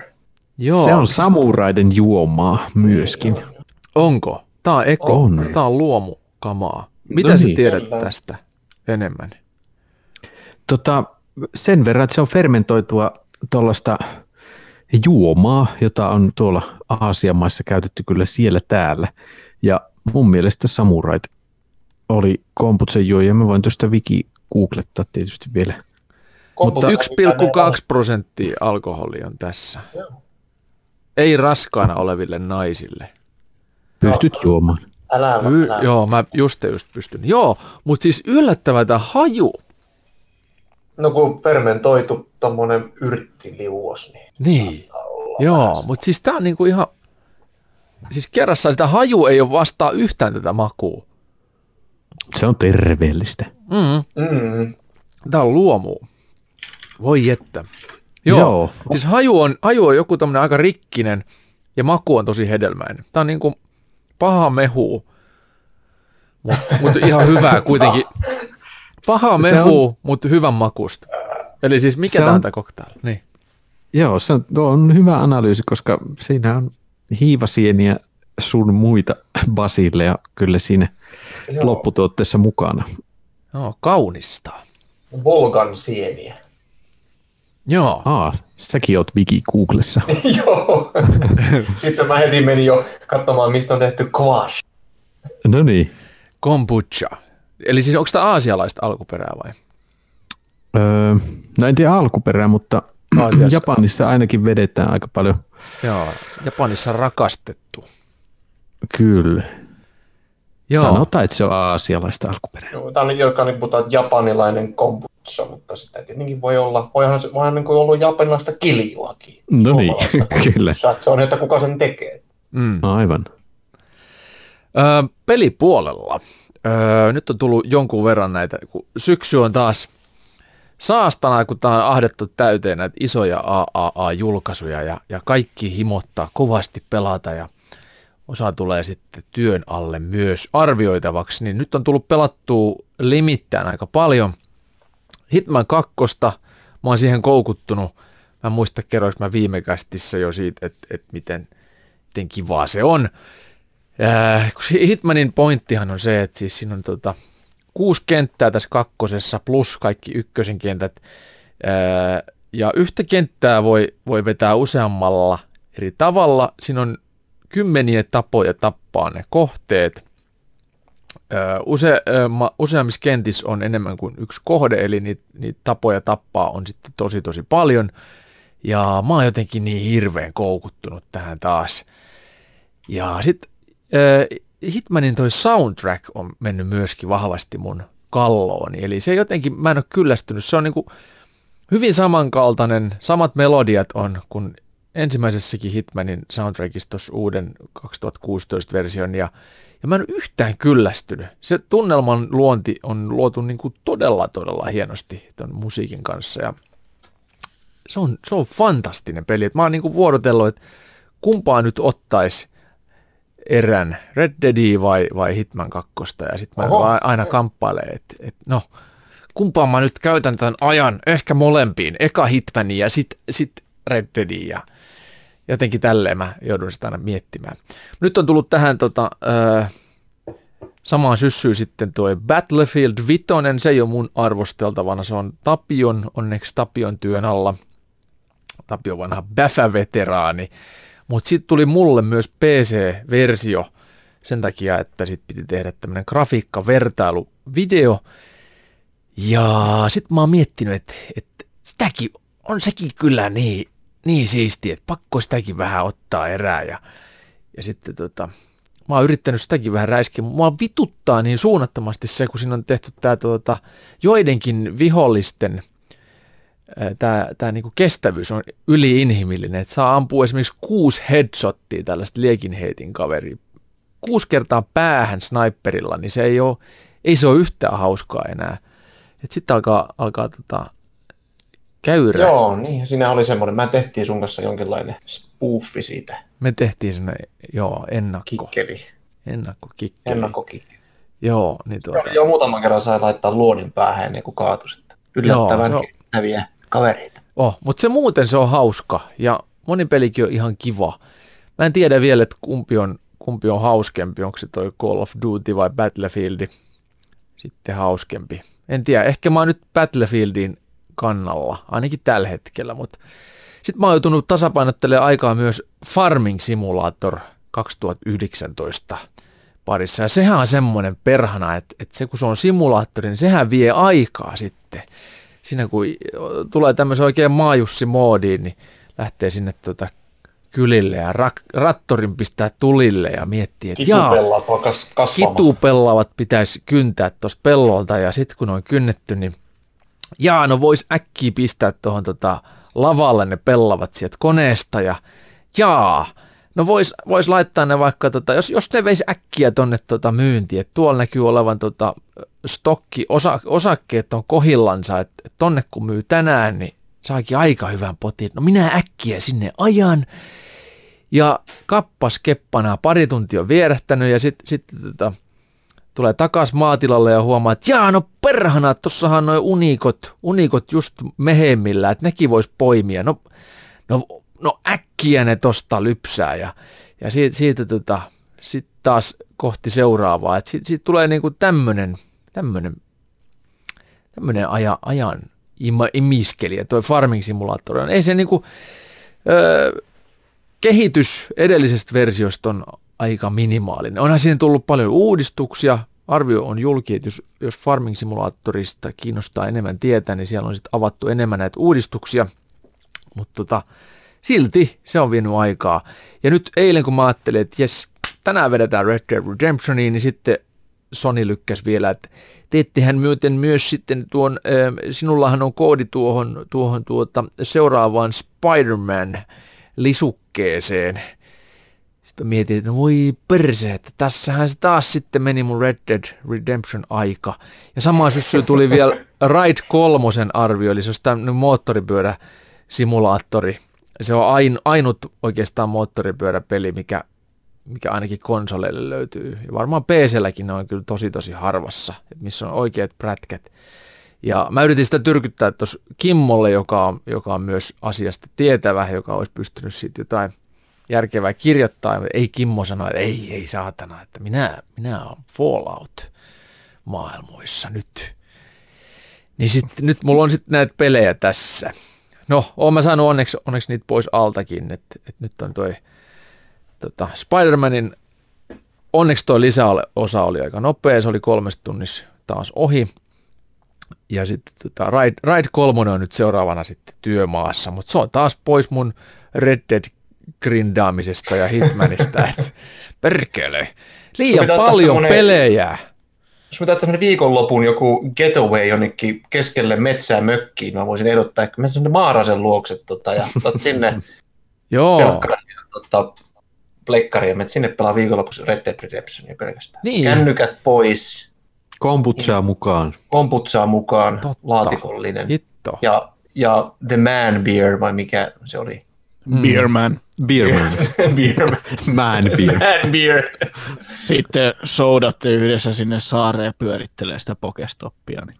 Niin, me laitetaan jo- poiju siihen kohtaan, missä on pokesta. Joo, Joo. keltainen Pikachu-poiju. Niin, ehdottomasti. Kyllä. Joo. Ei, toihan Tämä- kuulostaa reissulta. Sehän on, siis sehän No, on, on reissu. Isolla RL. Todellakin. Sitten mulla on vielä seuraavaksi, mä oon lupautunut tekemään tämmöisestä House Party Indie-pelistä tota, jonkinlaisen videon, niin sitä mä oikeastaan odottelen, mutta mä, mä oon säästellyt. Mä oon miettinyt, että kun sen pitäisi olla kuulemma likainen sen videon, että sitä halutaan, että se on sellainen paheksuttu, koska se pelin pointti on ilmeisesti pokata naisia kotibileissä mahdollisimman härskisti. Niin myös pelin kehittäjät pyysi, että, että jos, jos kun sun tyyli on kuulemma tommonen, että sä pystyt aika, aika hyvinkin revitteleen, niin voisitko tehdä tästä sit mahdollisimman härskin? Totta kai mä teen. Ja, Tarvit, tarvitsetko apua tätä toisesta? joo, siis totta kai, totta kai, siis hyvä jos pääset mukaan. Totta kai. Se pitää vaan englanniksi tehdä, mutta voidaan tehdä myös suomeksi. It is not a problem. It's not a problem. Joo, mutta tota, katsotaan. Mä, mä sanoin niille, että, että siinä voi hetki mennä, että, että tässä on nyt jonkun verran tätä työmaata. Mutta mä oon ehtinyt myös leffoja katsomaan, että voi että onneksi on, onneksi on tuota sellaiseenkin välillä aikaa, niin mä katsoin tommosen, ee, mä sanoisin, että se on draama-elokuva, sitä markkinointiin mysteerinä ja tämmöisenä niin kuin dekkari-ish elokuvana. Gemini, eli kaksonen nimeltään. Ei tämä liity mitenkään kaksosiin eikä siihen horoskooppikaksoseen. Tässä oli tarinana sellainen äh, Hollywood, Hollywood-tähtönen äh, on, on, on niin kuin elää tämmöistä aikaa, että se miettii, että se ei haluakaan esiintyä siinä leffassa, johon se on seuraavaksi lupautunut.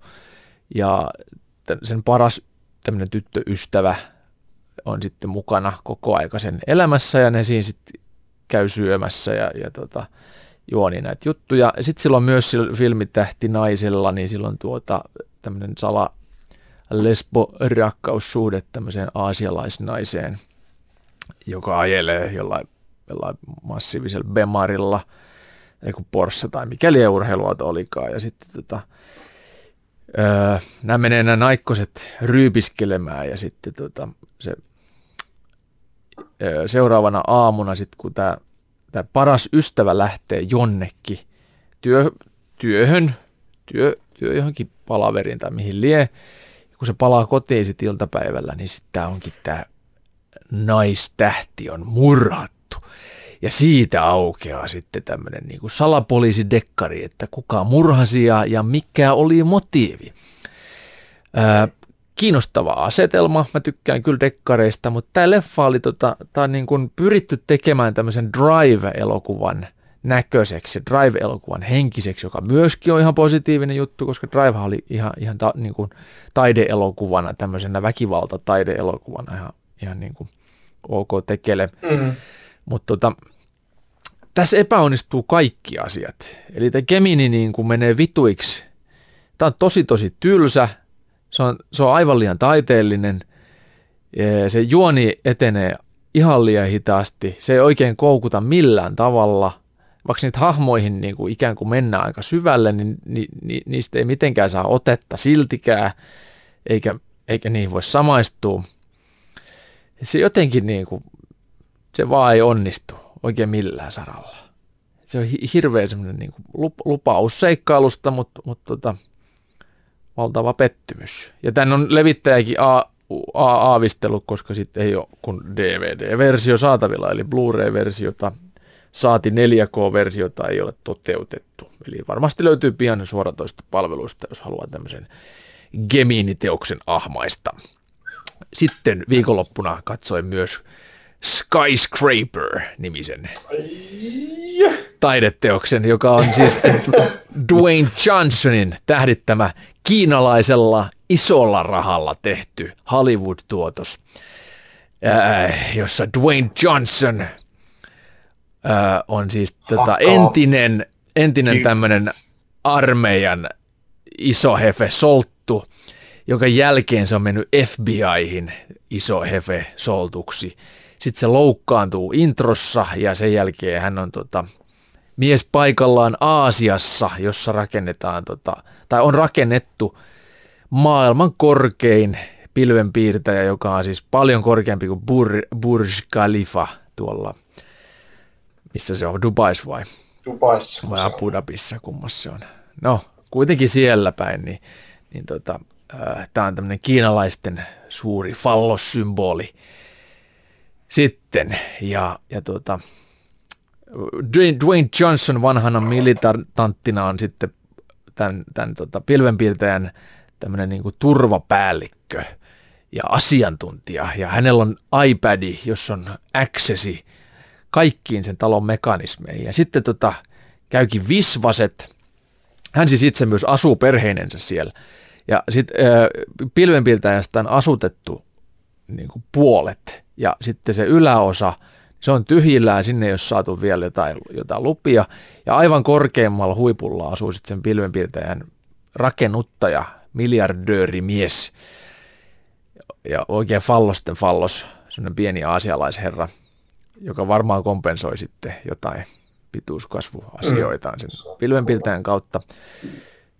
Niin sitten käy niin, että rosvot tulee ja ne räjäyttää sen pilvenpiirtäjän puolivälin semmoiseen ilmiliekkiin, joka, joka tota, se on semmoista ainetta, joka reagoi veden kanssa, että kun sprinklerit on päällä, niin syttyy palaamaan ja niin kauan kun sprinklerit on päällä, niin se aine palaa. Mutta niitä sprinklereita on pakko pitää päällä, jotta se tuli leviä ylempiin kerroksiin. Niin tota, tämä on tämä Skyscraperin asetelma ja Dwayne Johnson, joka ei ole just sillä hetkellä kotona, kun tämä kerrostalo syttyy liekkeihin, niin hän perkele menee sinne taloon ja, ja pistää hommat nippuun. Eli hyvin tämmöinen niin ysäri, ysäri-tyyppinen leffa ja tosi paljon vaikutteita Die Hard ykkösestä ja Dwayne Johnson ihan Arnold Schwarzeneggerinä, Bruce Willisin tämmöisenä hybridinä – ihan täysin ja musta ihan hirveän viihdyttävä toimintaleffa, mutta mut täysin niin kuin ei, eihän siinä mitään järkeä siinä koko hommassa ole. Se on aivan, aivan älyttömiä ratkaisuja. Mä en muista yhtään semmoista, että mitkä siinä oli. Mä muistan laskeneeni, että tämäkin asia ei vittu.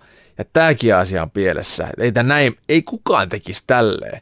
Kukaan ei menisi tonne. Ja miten tossakin voi olla, miten nämäkin, nämäkin puskat voi olla kasvaneena täällä luon, luonnon kukkaa, kun talo on vielä edes valmis, valmiiksi rakennettu, että milloin on oikein istutettu tuonne, kun se on sellainen puisto. Joo, Puis, niin. Puisto on täydellisesti tota, reheväs kuosissa. Ja siinä on paljon tällaisia, tällaisia juttuja, että sit kun vähänkin, jos pystyy päättelemään. Ai, ei- ei- muovi, muovikukki. Muoviviidakko. Joo, en, enpä, enpä tiedä siis, mutta tota, voin suositella Skyscraperia. Musta se on niinku todella hyvä tämmöistä niinku ysäritoiminnan ystävälle aivot narikkaa viihdettä. Nimenomaan aivot narikkaan, että siinä ei missään tapauksessa saa ajatella yhtään liian paljon. Et, et Joo, on- nimenomaan ei saa. ei, siis ei, ei, ei missään saa tapauksessa saa. enää, Joo. Jos, uu, ei. Ei omia aivoja. Se on tehty Ei. tota, aasialaisella tai kiinalaisen rahalla, koska Kiinahan avasi ovensa elokuva Hollywood-elokuville tuossa muutama vuosi sitten ja sen johdosta sitten Jurassic Park räjähti maailman katsotuimmaksi elokuvaksi, kuten myös Fast and Furious-sarja. Ja kiinalaiset on todella todella innoissaan amerikkalaisista tuotannoista. Renni Harliini muutti saman tien Kiinaa, tehtailee siellä nyt ihan kuninkaana leffoja kiinalaisella rahalla. Ja taitaa nauttia aikamoista moista, tota, julkismainetta siellä ja semmoista niinku, lähes pop-kuninkaan tällaista täh- tähteyttä. Ei me täällä Suomessa tiedetä siitä mitään, kun me seurataan Amerikan mediaa. Joo, mä en, jos, siis muistan, että joskus näin jonkun dokkaripätkä ehkä telkkarissa, missä Renny postaili menemään kiinalaisella elokuvastudiolla, mutta mä oon aivan kujalla siitä, että se siellä oikeasti tätä tekisi paljonkin asioita, mutta mielenkiintoista. Hyvä Joo. Rennylle ehkä. On. Renny sanoi, että se on niinku paras asia ikinä, mitä se teki uralla, että se jätti Hollywood ja muutti tänne Kiinaan. Siellä, siellä se, Okei. tekee, se tekee vissiin niitä action-leffoja, mitä se haluaa tehdä. Ja Ja mitä se siltä olisi- on tullut ihan useampiakin siellä sitten. On kai, saanut. mutta ei ne, ei Joo. ne täällä sitten tota, Niin. lähe. Kun niissä on sitten varmaan, kun kiinalaiset tietenkin sanelee sitten, että mitä ne haluaa nähdä ja minkä tyyppistä minkä tyyppisiä twistejä ne kaipaa, ja ne ei sitten varmaan Aivan. niin kuin länsimaiseen Eurotrash-ajatusmaailmaan oikein helposti Joo. lähe Joo. liitoon. Jos pitää semmoinen Reni Harlinin ki- elokuva- elokuvat ilta. Mikä? Nyt Wow. Sun, Reni tota, Harlinin kiinalaiset elokuvat niin, ilta. totta, joo. Kai niistä illan aikaiseksi. Ainakin Skip Trace on kiinalaisen rahalla tehty. Siinä on toi Johnny Knoxville ja Saara pää, Ei, pääosissa. en, joo, en mä Wow. sitten kato. En mä katsokaan sitä, jos se ei saa. Ei Mä en pysty sitä Saara Force, anteeksi vaan, mutta mä en, mä en pysty sitä katsomaan, en yhtään. no niin. Kato silmät kiinni, kuuntelet sen. Ei, kun, siis just toisinpäin. Okei. Kuuntelemaan. ei vain edes. Joo. Joo. Mutta sellaiset, sellaiset tota, kuulumiset mulla. En mä muista, että olisi kuullut mitään muuta, koska taas on tullut uni, univelkaa ja se vie muistin voimakkaasti. Eli, eli tuota, kyllä mä luulen, että se tässä. Itse asiassa joo, hei, hei mä yritin internettiä tuossa parantaa. Mä sain tämmöisen tota, mä itse asiassa viime kästissä taisin mainita tästä. Eli tuli tämmöinen niin kuin Net, Netgearin Orbi niminen laite tuli testiin ja sen tarkoitus on rakentaa tämmöinen verkko, öö, sen, sen tarkoitus laajentaa sitä, kun siis VLAN modemi antaa signaalia ja se langaton signaali on radioaaltoa. Ja jos on seinää edessä tai muuta, niin se, se tietenkään se signaali ei ole yhtä voimakas esimerkiksi seuraavassa huoneessa tai, tai kauempana mm. talossa. Ja mä sain, sain tämän Orbi-laitteen testiin, mutta sitten tuli ainoastaan tämä niin kuin emo-asema. Eli se, se koostuu se Orbi-kokonaisuus emo-asemasta, joka kiinnitetään VLAN mo- modemiin kiinni, ja sitten siinä on tämmöisiä lisä, lisäantenneja, jotka jatkaa sitä, ja ne jatkaa samalla SSIDllä sitä, eli, eli se ikään kuin luo semmoisen valtavan jatketun sisäverkon, ja sitä voi laajentaa myös ulos asti. Ja niitä palikoita saa sitten lisää, että jos on oikein niin kuin valtava kartano, niin sitä voi laajentaa sitten tosi paljonkin. Niin tuota, ää, sain ensin sen pelkän niin pääteaseman, sitten mä kysyin sieltä, että voiko täällä tehdä jotain muutakin kuin, kuin vaan kytkeä tuohon modemiin, että mitä mä teen sillä, että mun on vaikea tästä mitään arvioitakaan niin kuin tehdä. Sitten ne vastasi sieltä, että joo, me lähetetään sulle tämä koko paketti. En ne tiennyt itsekään, mitä sillä voi tehdä, sillä, minkä ne lähetetään. Että ota selvää. niin. Niin sen takia En, en, en edes ota selvää, lähetämme sinulle tämän koko paketin. Nyt mä asensin sen sunnuntaina ja me, me tuota, kuvasin siitä semmoisen tuota, Conjuring-elokuvan tyyppisen ää, arvio videon. Saa nähdä, miten sitten tulee, kun mä leikkaan sen. Toivottavasti sitten tulee pelottava. Mutta joo, mennäänkö me päivän aiheeseen? Mennään. Mennään vaan. Meillä on pari pääasiaa tässä kästissä. Sami Maaranen, itsessään mies ja mysteeri, sekä sitten tota, meillä on indie-pelit ja indie suositukset. Me kaikki olemme valinneet joitain indie-suosituksia ja suosikkeja, joita ehdottomasti on syytä teidän kuulijoiden kokeilla. Mutta ennen kuin mennään sinne saakka, niin tuota, ää, mennään Maarasen tarinaa. Maaranenhan siis on tuota, ei välttämättä niin tunnettu, mutta, mutta on kuitenkin pitkälinjan suomalainen pelikehittäjä ja, ja mitä se oli, 26 vuotta Unreal Worldia takana. Kyllä joo, 92 tuli eka versio ja se tekee nyt 26 vuotta saman pelin kehitystä sitten. Tota, aloitetaan ihan siitä, että, että mistä toi Unreal World kertoo, jos, jos kaikki ei tiedä. Joo, tota, sehän on äh, rautakautinen suomalainen nälkiintymissimulaattori.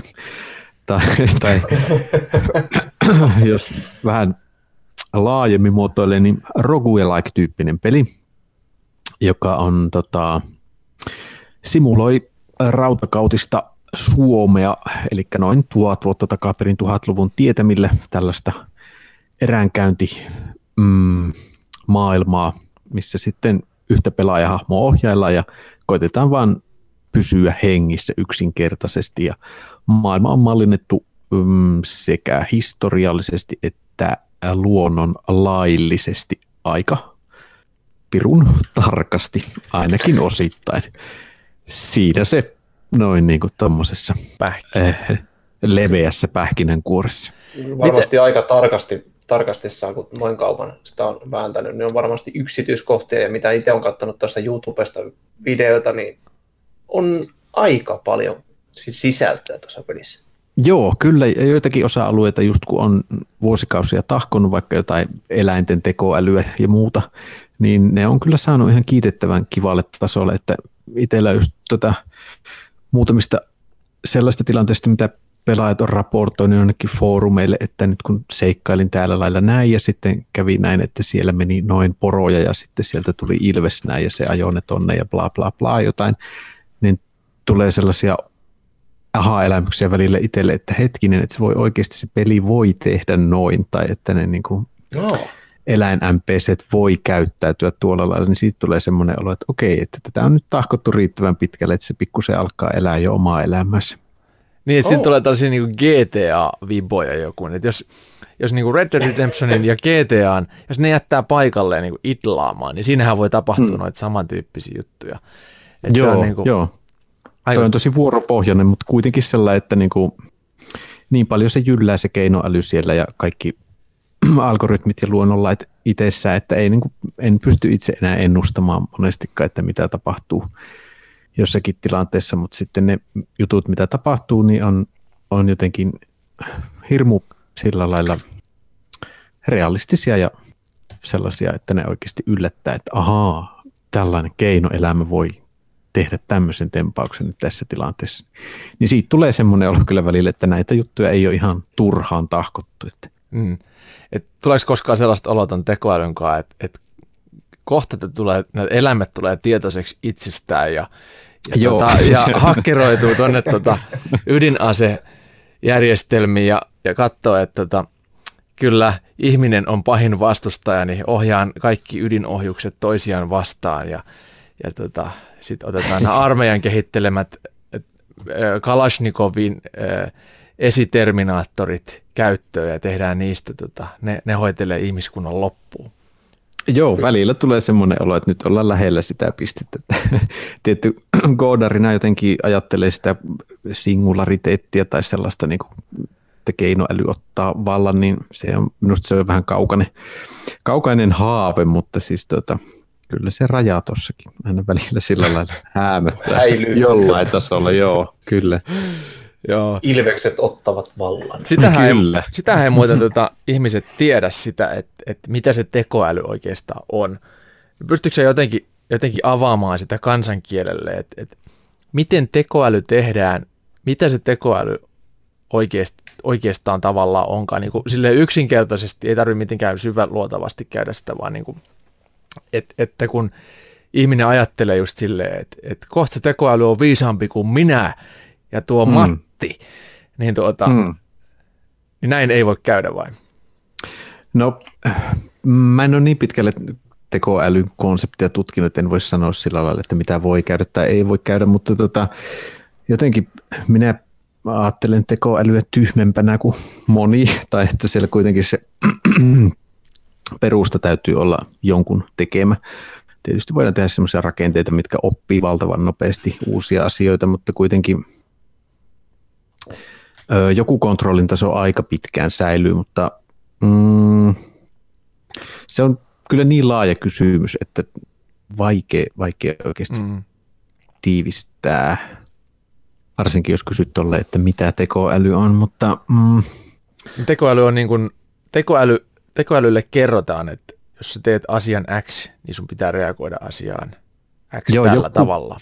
Joku pohjahan se aina täytyy luoda, mistä se sitten lähtee kasvamaan. Mm. Eli Mutta tässä niitä tapoja tietysti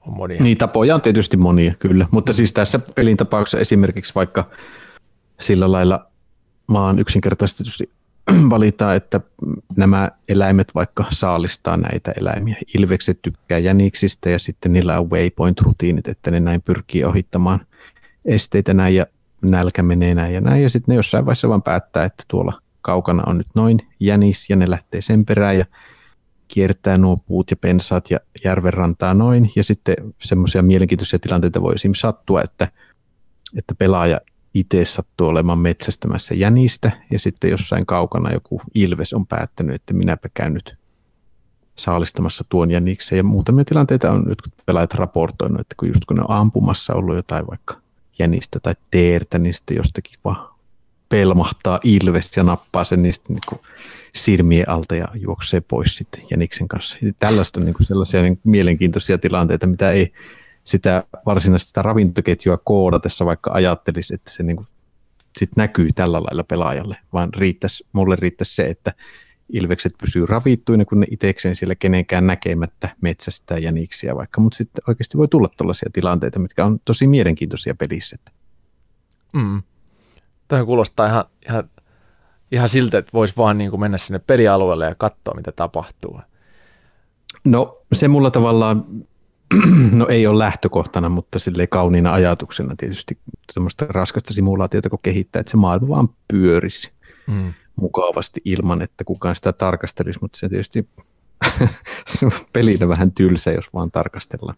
En tiedä. Simulaattorithan on tavallaan, jos nyt miettii no, pelinä, ne on, niin ne on niin kuin tylsiä, mm. mutta sitten kun niitä lähtee pelaamaan ja tekemään ja kokeilemaan ja, ja hahmottaa sen idean, niin sittenhän ne muuttuu tosi koukuttaviksi. Vähän niin kuin tuo farming simulaattori. Joo, joo, mä kuuntelin et, sitä mielenkiinnolla, kun sä selitit sitä, että mm. joo, ymmärrän, ymmärrän sama, sama joku tota, noi, tota, rekkasimulaatiot ja muut. Et, et se on, ne on paljon enemmän kuin mitä se pinta antaa ymmärtää. Kyllä, mulla on tässä kyllä. itse asiassa sitten, kun päästään joskus tuonne loppupuolelle, niin mulla on tota, ää, aika paljonkin tällaisia simulaattoreita tuossa mun Indie-listalla, niin mä voin kyllä sitten kertoa niistä enemmänkin asioita. Mutta tota, okay.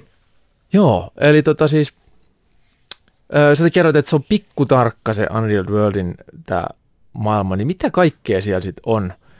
Mikä siitä, mikä siitä on, niin kuin, tekee pikkutarkan ja mit, mitä kaikkia hauskoja juttuja sä oot sinne ottanut huomioon ja rakentanut mukaan?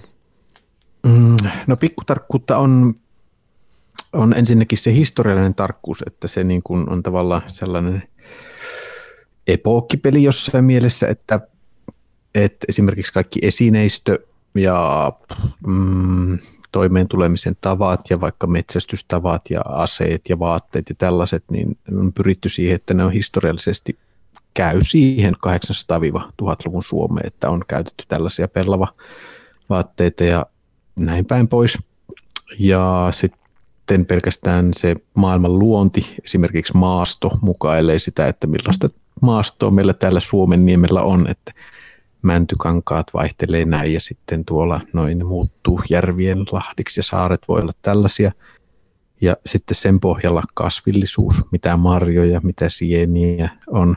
Se on myös mietitty niin kuin meikäläistä luontoa ajatellen tietysti eläimet siihen päälle. Eli toi niin kuin, se ekosysteemin tarkkuus on yksi tarkkuuden taso jo. Ja, ja no, siihen sitten päälle on rakennettu ihmis- ja eläinmaailmaa ja ajateltu myös noin niin kuin pelin, pelissä esiintyvät kylät, esimerkiksi, että minkälaisia rautakautiset kauppakylät on ollut, minkälaisia eri kulttuurit on ollut. Siellä on noin no yhdeksän eri kulttuuria, että kolme pohjoista saamelaiskulttuuria, itä- ja länsi-suomalaiset ja niiden ominaiset kulttuuripiirteet ja bla bla bla. Ja sitten mitä siellä on kuesteja, erilaisia tehtäviä, ne pohjaa öö, aika tarkasti suomalaiseen kansauskoon. Lisäksi loitsuja löytyy, mitkä on mm, aitoja, aitoja sillä lailla, että ne on tota, vanhoista loitsukirjoista käännetty pelilliseen muotoon, että minkälaisia loitsuja on, on ollut Suomen maalla esihistoriallisia aikoina ja tällaista kaikki. Niin kuin monia eri kerrostumia, mitkä tavallaan mm, kaikkea mitä lisätään, kaikkea mitä siellä on, niin pyritään sellaiseen historialliseen ja miten se sanoisi, ekosysteemilliseen tarkkuuteen. Eli tämä on niin kuin Assassin's Creed Suomi. No, jos sä haluat sanoa noin, niin mä sanon, että okei. Joo. Tässä on silleen niin kuin Assassin's Creediin tota, poiketen, tai Assassin's Creedin muihin osiin poiketen, niin, niin tota, mm. ö, kerrasta poikki tämä henkisysteemi. Näin, jos jos, joo. jos tota, sä aloitat elämään ja sitten sä tota, kuolet, niin se on siinä. Joo, kyllä. Se pohjaa tuohon roguelike perinteeseen, että mä tykkään tästä permadeath-optiosta, että se kaikki koko pelikonsepti muuttuisi ihan täysin, jos sä voisit aina jatkaa siitä, mihin sä jäät. Että se on niin kuin tavallaan se elämä ja kuoleman suola Unreal Worldissakin, että se niin kuin, elämä on, sen pitää olla vaarallista, muuten sitä tavallaan häviää se pointsi, että sä voisit kokeilla loputtomasti, että ahaa, tuossa on karhu, että kokeilenpa vetää sitä nyrkillä turpiin, kuoliko, ei kuollut, kuoli miten, no yritänpä uudestaan, että se, se niin muuttaa sen koko, koko konsepti ihan toisenlaiseksi, että Niin. permadeath sen olla pitää. Näin on. Ja näin tota, toinenkin suomalaispeli My Summer Car toimii käyttäen samaa permadet-mekaniikkaa. Kyllä, kyllä. Ja tämä itse asiassa My- My Summer Car oli mulla listalla täällä suositeltavana indie-pelinä. Nyt se tuli tässä jo vähän etukäteen, mutta kyllä. Sama, sama itsellänikin on lista. Palataan siihen sitten no niin, okei. Okay, yes. Joo, tota, sitten kun sä oot tätä peliä rakentanut, tässä on paljon näitä yksityiskohtia juttuja, niin tota, sun elämäntapa on myös aika mielenkiintoinen. Kun sä asut siellä keskellä, ei mitään, niin ennen kuin ne päätyy ne asiat tuohon peliin, niin sulla on tapana opetella ne asiat oikeasti ensin. Eikö se ole näin? Joo, ei, ihan kaikkia, mutta tota, kyllä mulla on vankka historia kiinnostus sillä lailla ja tollainen eräänkäyntikiinnostus ja yleinen touhutus kiinnostus, että aika, aika paljon mä oon kokeillut kaikkia asioita, mitä, mitä Unreal Worldissa voi tehdä, niin myös itse. Esimerkiksi kaikkea käsityöjuttuja, materiaalin käsittelyä ja paljon erilaisia erätaitoja tuleenteko-tuluksilla. Mikä on, kerro mikä on tota, tulukset ja miten niillä tehdään tuli? Tulukset on piikivi ja tulusrauta ja tuli tehdään siten, että isketään piikivellä kun tulusraudalla piikiveen ja sitten siitä sinkoo kipinä ja se yritetään saada tarttumaan johonkin asiaan, mm, yleensä taulaan, taulakäyvästä tehtyyn sytykkeeseen, mihin se kipinä sitten tarttuu ja sitten sitä puhaltelemalla sitten kasvatellaan sellaisen sytykepallon sisällä isommaksi, kunnes sitten saadaan ilmivalkea aikaiseksi. Ilmivalkea. Joo, Se on van, hieno vanha termi. sana piti heittää tuohon. Se on hieno termi, tosi hieno. Mä käytän tätä Joo. jatkos arkena, arkisanasta on. Kyllä. No niin, Voisitko sä laittaa yhdet ilmivalkeat, että mä saisin noin kabanossit vähän käristä? Just näin. ehdottomasti. Just näin. Käyrät, käyrät ilmivalkeaan. Kyllä, lisätään se urbaanin sanakirjaan vielä. Hei, totta. Sinne se kuuluu. Joo. Tota, äh, eikö siinä ole jotain ton tuon tulussytytyshomman kanssa tekemisistä, siis eikö siihen liity jotenkin tämä niin kuin lu, luusta joidenkin säikien tämmöinen niin kuin kiskominen? tota, Vai mihin se liittyy? Liittyykö se johonkin tota, tämmöiseen jousipyssyjuttuun, muistaisi väärin? Jousipyssyjuttuihin liittyy toi jännelangan teko ja jänteet. Joo, niin olikin. Joo, mutta jännelankaa voidaan käyttää kyllä aika moneen hommaan, mutta mä oon käyttänyt sitä, tota, jos on tehnyt ihan perinteisiä nuolia, perinteiseen jousiammuntaan, niin sulat sidotaan kiinni nuolivarteen jännelangalla, mutta tota, sitä on käytetty vaikka sun mihin. No hammaslankanakin voi käyttää ja, ja jousen jännehän on siis alun perin nimenomaan jännettä. Niin. Ja noin, että näitä, näitä on kyllä kaikenlaisia erikois, erikoismatskukokeiluja, mitä mä oon tehnyt sitten. Ihan tavallaan luulisin, että osa olisin tehnyt ihan ilman tota peliprokkistakin omasta mielenkiinnosta, mutta hirveästi toi peliprokkis on ruokkinut myös tätä historiaharrastusta ja sitten joo, se on kyllä niin kuin... Mitenpä se menee? Meneekö se niin päin, että sä teet peli ensin jonkun, sä luet jostain opuksesta, että tälleen tota, muinaissuomalais, kansalaisihminen on tehnyt ja sitten sä teet sen jälkeen, kokeilet itse vai meneekö se niin, että sä kokeilet ensin itse ja sitten sä koodat se siihen peliin? Se on voinut mennä molemmin päin. En osaa sanoa, että kumpi on yleisempi tapa, mutta monesti se ainakin menee sillä, että kun näistä, näistä on aika paljon polemiikkia toisinaan tuolla foorumeilla, että kun joillekin, joillekin pelaajille semmoinen niin tietty realismin taso on liikaa toisille ja toisille se on taas tosi kutkuttavaa. Ja anyways, jos syntyy keskustelua, että miten tämä homma oikeasti menee, että voiko näin tehdä, niin sitten tota, vähintään siinä tilanteessa, jos mulla on mahiksia, niin sitten mä testaan kaikki, jos onkin ensin lukenut kirjasta, että mitä, miten on tehnyt ja koitan mallintaa sen peliin, mutta sitten jos tuota, syntyy yleisempää keskustelua siitä, että onko tämä oikeasti niin kuin realistista tai voiko tehdä näin, niin mä kyllä mielellään testaan kaikkia, kaikkia optioita sitten, että on semmoinen niin tavallaan oman käden kokemus siitä, että, että miten asiat on mennyt. Ja sitten osa pelaajista myös mielellään testaa, koska näistä myös väitellään toisinaan kaikista pelifeatureista, että hei, come on, että ei tämmöistä – tämmöistä featurea voi olla, että ei asia voi olla näin vaikeaa tai että tämä on liian helppo. Joskus myös pelaajat testaa, että voiko, voiko esimerkiksi, öö, miten nopeasti pelkällä kiveellä voi esimerkiksi särkeä järven jään, että pääsee pilkkimään tai jotain muuta. Tuommoinen esimerkiksi jonkun pelaajan testaama juttu pelkästään sen pohjalta, että siitä sattui syntymään keskustelua pelifoorumeilla. No miten pitkä siis mm. meni? No ei sillä mennyt kauan. Muistaakseni 15 minuuttia. Oho. Ja se postasi vielä valokuvia sit kauheassa lumituiskussa mättää semmoisella nyrkin kokoisella kivellä. Ihan vaan testatakseen, että miten tässä menee, että onko tämä nyt semmoinen peli, että voidaan jatkaa kaikki pelaamista, että onko niin. tässä toteutettu riittävän hyvin. Joudutko se tekemään sitten siihen day one patchin, joka tota, ei, ei, korjaa se, se, 50 giga. 50 gigasen patchin, joka tota, korjaa tämän niin, kyllä, aika, kyllä, aikamäärän. Niin. Avanto patch. joo, Avanto DLC. Kyllä, joo. joo. Ei, kävi tuuri, sat, sat, niin, sattui olemaan ihan oikein tavallaan, tai siis niin kuin riittävän tarkasti mallinnettu peli, niin ei tarvinnut alkaa pätsäämään. Miten tota vaikeaa pelin kehityshomma ylipäätänsä on, kun ihmiset, on, se, on siis, se on tosi paljon helpompaa on ruinata siitä, että asiat menee mm. väärin tai että et korjaa tämä tai teet tämä. Sama kuin on, tota, teksti on tosi, tosi paljon nopeammin luettu, kun se on kirjoitettu. Niin miten vaikeaa pelin kehittäminen niin kuin oikein on? Että sulla on valmiiksi, sä oot tehnyt nyt 26 vuotta pelipohjaa, runkoa, tota, mm.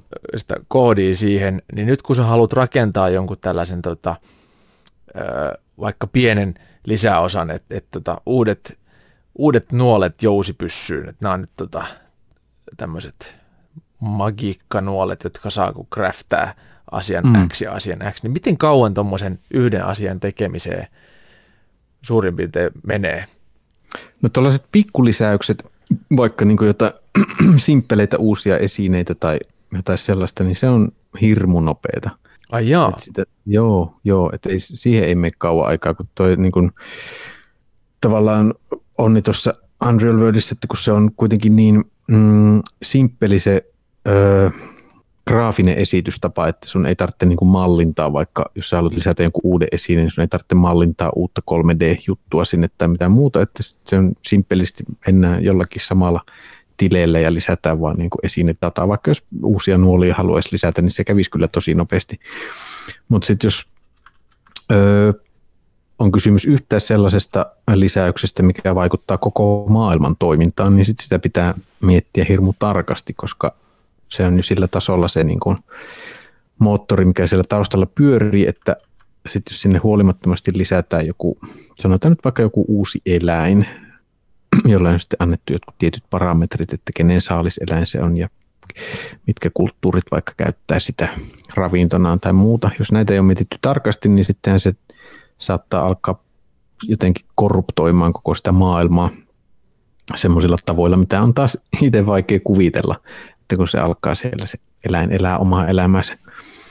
Niin tollaiset jutut on vaikeita, mutta pienet materiaaliset hommat on, on simppeleitä, mutta sitten sitten mä kyllä aika paljon myös, jos puhutaan sitten just historiallisista hommista, että aletaan miettiä vaikka jotain tavallaan uutta ansatyyppiä tai jotain muuta, niin mä käytän siihen melkein siihen pohjatyöhön suunnittelu enemmän aikaa kuin itse koodaamiseen. Että se tavallaan se ajatustyö vie mulla enemmän aikaa nykyään kuin itse koodaustyö. Koodaus mm. on mennyt aika nopeaksi itse asiassa, Joo. mutta täytyy miettiä tarkkaan, mitä tekee.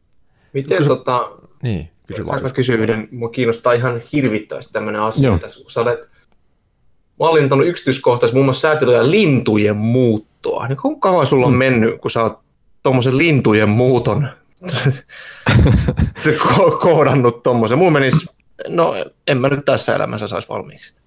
Mm. No se on taas semmoinen aika, aika simppeli homma loppujen lopuksi. Totta kai siellä pohjalla on sellaiset niin kuin valmiit waypoint-rutiinit jo, että, että millä voidaan vaan sanoa, että tämä lintu haluaa nyt lentää maailman kartalla tuonne ja sitten niin, niin. Moottori hoitaa loput. Niin, niin, ja sit, Kyllä, ja sitten jos halutaan, että linnut muuttaa johonkin aikaan pois, niin sitten niille voidaan vaan antaa tavallaan semmoinen summittainen aikajänne, että joutsenet muuttaa sitten, kun järvet jäätyy, ja se on taas, moottori voi kertoa meille, että milloin järvet alkaa olla niin jäässä – että joutsenet ei pysty enää sulassa vedessä oikein toimimaan ja sitten ne vaan lentää jonnekin X paikkaa maailman laidalle ja sitten ne häviää ja sitten ne voi tulla takaisin taas keväällä. Että tuollaiset niin kuin, mm, voidaan hyödyntää... Simppeli kuitenkin, mutta... niin, joo, siis, suht, niin. ky, kyllä suht simppeli tässä vaiheessa, mutta se, niin kuin, se pohjatyö, mikä siellä tietysti on, kaikki waypointit ja järvien niin. jäätymiset ja muut, niin se on sitten taas ihan hirveä suo ja urakka. Mm. Et se aina riippuu, että missä vaiheessa joku feature lisätään. Sitten jotkut featureit on helppoja, koska siellä pelimoottorissa on niin paljon tavaraa, mitä voidaan hyödyntää, mutta sitten jotkut taas vaatii ihan valtavasti muutoksia siihen pelimoottoriin, että voi edes ajatella, että ne ehkä joskus sinne voitaisiin lisätä. Nyt kun sä puhut tuosta moottorista, niin, niin tota, meillä tavallisille pelaajille ja nykyaikaisille pelaajille on tuttu Unreal-moottori, joka on kopioitu sun pelin nimestä. Ja sitten sitten nämä, nämä, nämä muut kaikki Ubisoftin omat moottorit ja muut. Melkein kaikilla peleillä on siis joku pelimoottori. Mutta onko sä koodannut tämän siis tämän Unreal Worldin pelimoottorin kokonaan itse myös? Joo, se on ihan täysin itse koodattu. Ja Mistä sä oot tota... aloittanut? Sä oot aloittanut jostain merkistä vai? jostain Hell, Hello Worldista, että testaan, että kääntyykö koodi ylipäätänsä. Se lähtee yhdestä rivistä. Niin. Niin se, niin se vaan menee. Se on, se on huikeeta. Se on vähän niin kuin kirjoittaisit romaanin, että se tuntuu niin. uskomattomalta, että joku on tehnyt 400-sivuisen kirjan. Itse niin. en esimerkiksi pysty siihen, mutta se aloittaa sen siten, että oli synkkä ja myrskyinen yö ja sitten se lähtee mm. jatkamaan. Niin. Niin, niin se vaan menee. C++. C++, kyllä. Eikö toi tota, siis koodaaminenhan on niin kuin, siis sehän on niin kuin oma kieli, ja eikö näitä koodikieliä ole, ole tosi paljon erilaisia? Joo, niitä on pilvipimeet. Mm, Unreal Worldin aikanakin on mm, vaihdettu kerran kieltä, että eka versio oli Turbo Pascalilla ja no kahdesti itse asiassa sitten C ja sitten C++. Tota, niin, eli C++ on nyt se niin kuin valitseva kieli. Joo, se on valitseva joo. kieli Kyllä. Ja sitten tämän kielen joutuu niin kuin opettelemaan siinä, missä minkä tahansa muunkin asian, eli, eli niin kuin vaikka ruotsin. Et jos, jos Joo, tota, kyllä. Niin, että se on niin kuin ihan, siinä on kaikki omat lainalaisuudet. Ja, Joo, se on vähän niin kuin vieraan kielen opettelu on itse asiassa aika lähellä, että on kielioppia sanat, jotka tarkoittaa jotakin ja sitten sellaista niin kuin matemaattista kaavamaisuuttahan siinä on. Mutta kyllä, sen joutuu ihan opettelemaan. Ja eka version jälkeen, kun se oli Turbo Pascalilla siis koodattu tämä eka versio, niin sitten mä aloin kiinnostua sen julkaisun jälkeen c ja sitten päätin, että mä aloitan tämän prokkiksen, mitä on tässä kaksi vuotta duunannut ja julkaissut eka versio. Mä aloitan sen alusta ja kirjoitan sen siellä. ja, ja sitten sillä tiellä ollaan nyt. mitä jos sä haluaisit nyt vaihtaa esimerkiksi Unreal 4 pelimoottoria? Sä joutuisit aloittaa ihan kokonaan kaiken alusta. Olisiko näin? Joo, t- joo, tässä vaiheessa mä lopettaisin aloittaisin alusta. Kone kiinni ja mehtä. Kyllä, juuri näin, juuri näin. Se, se on tavallaan vähän ongelma tässä vaiheessa, että kun sitä pohjaa on niin paljon, että monet on toivonut, että voisiko tässä nyt tehdä jonkun sellaisen modernin 3D-hässäkän, niin joo, ehkä voisi, mutta joku muu voi tehdä sen tyylisen peli, että Niin, ei Mä- tällä budjetilla, että sä menet tuottajaksi, Joo. neuvonantajaksi. joo, tuottajaksi voisin mieluusti mennä, mutta Niin. se tavallaan niin kuin on nyt, no ei ole pitäydyttävä tuossa, tai siis mä tavallaan ihan tykkään tehdä tuollaista niin kuin tosi old school hommaa, ja tuo koodaamistapakin on aika old schoolia, mutta tota, uudelleen aloittaminen ei kyllä tässä vaiheessa oikein enää hotsita hirveästi. niin se olisi sitten toisen eliniän prokkis. S- s- joo, se voisi olla jatkoajan prokkis sitten. Niin. Täällä Unreal Worldillähän on hirveä yhteisö. Sitten on tullut tässä mainittukin useampaan otteeseen. Ja, ja tota, joskus kerroit, että sulla on ollut tämmöisiä hauskoja fanikohtaamisia. Niin kerro joku hauska tämmöinen fanitapaamissessio. Joo, no tota, mm, no muutamia tuollaisia ulkomailta Suomesta kiinnostuneita tyyppejä on tullut tavattua sillä lailla, että hyö ovatten ilmoittaneet, että kuulepa mitäpä olisit mieltä, jos tultaisiin käymään sillä Suomessa, että myö oma Ranskasta tai myö oma Kanadasta tai myö oma Venäjä. Ja tällaisia muutamia on tullut hostattua ja kohdattua. Ja ne on ihan hauskoja aina olleet kyllä siis, että on enimmäkseen vietetty aikaa vaan jotenkin muuten kuin pelistä puhuen, mutta voisin tähän heittää sellaisen mm, alkuaikojen kohtaamisen, mitä ei ehkä kovinkaan monesti ole tullut tuotua esille. Ihan varhaisina aikoina, silloin kun tavallaan peliä jaettiin vielä disketillä postitse eteenpäin, niin kerran kävi sillä lailla, että että, että yleensä siis se ostotapahtuma kävi sillä lailla, että joku lähetti mulle shekin tai käteistä postitse, tai sitten tilisiirrolla siirsi rahaa ja lähetti sähköpostia, että olen ostanut tämän pelin sinulta, mutta kerran kävi sillä lailla, että mitähän se olisi ollut, eletään nyt vaikka kuvitteellista vuotta mm, 2000 tai 99, ovelle koputettiin, asuin silloin Kuopion kaupungissa ovelle koputettiin ja menin avaamaan sitä. Olin siinä vaan viettämässä normaalia kotipäivää, kahvia keittämässä tai koodaamassa tai jotain muuta. Sitten oven takana seisoi nuori mies, joka kysyi, että hei, että oletko sinä se Maarasen Samia? No, olen. Oletko sinä tehnyt tämän Unreal World-pelin? Joo, olen. Ja sitten minä haluaisin ostaa tämän sinulta, että katoin tuosta ohjeita, että että voisi lähettää tähän osoitteeseen rahaa, mutta sitten minä asun tuossa niin lähellä, että ajattelin tulla tuomaan tämän 50 sulle nyt tällä lailla käteen. Oho, No, no niin, no ei siinä mitään. Ja sitten haluatko tulla samalla teille ja rupaattelemaan vähän. Sitten oli hieman hämillään tämä nuori mies tästä sisäänkutsusta, että pääsee tänne pelitaloon kammioihin. Joo, Niin. niin. kyllä. Siinä se sitten istuskeli pöydän toisella puolella ja joi kupposen teetä. Ja sitten minä kopioin sillä aikaa hänelle disketille tämän peliin ja sitten hän lähti tyytyväisenä Niin. siitä No, peliin ostaneena pois. Se oli minusta sellainen niin kuin aika jotenkin hatunnostoarvoinen oh, Hienoa. tapa. ja mielenkiintoinen. Mutta on noikin myös tosi mielenkiintoisia, että ulkomailta asti tullaan siis tota, sinne keskelle ei mitään erämaa Joo. moikkaamaan. Niin suuri pelifani, että on pakko päästä. Joo, se on jännää. Siis tota, mm, itselle ei ole ikinä käynyt mielessä, että vaikka aika monta peliprokkista on fanittanut, mutta ei ole tullut mieleenkään, että ottaisi yhteyttä kehittäjiin tuumasin, että mitä jos tulisin käymään maassasi, niin, Teille. niin kyllä, ne, ne, haluaisitko viettää minun kanssani päivän tai pari, niin joo, ei, ei ole käynyt mielessä, mutta ajat muuttuu ja ihmiset on ennakkoluulottomampia kuin koskaan aikaisemmin, niin tällaisia tilanteita on tullut ja tosiaan Ranskasta, Kanadasta, Venäjältä ainakin, jostain muutakin varmaan on noita tyyppejä käynyt pyörähtämässä. monet on siis seikkailu Suomessa sitten pari päivää muutenkin, mutta sitten siinä niin lomailuohjeessa mm. käyneet sitten moikkaamassa tykkäämässä pelin kehittäjän. Se on, se on kyllä mielenkiintoista aikaa ollut. Mutta on se, se, mitä on se varmaan tosi... E- niin, kerro vai Juhani?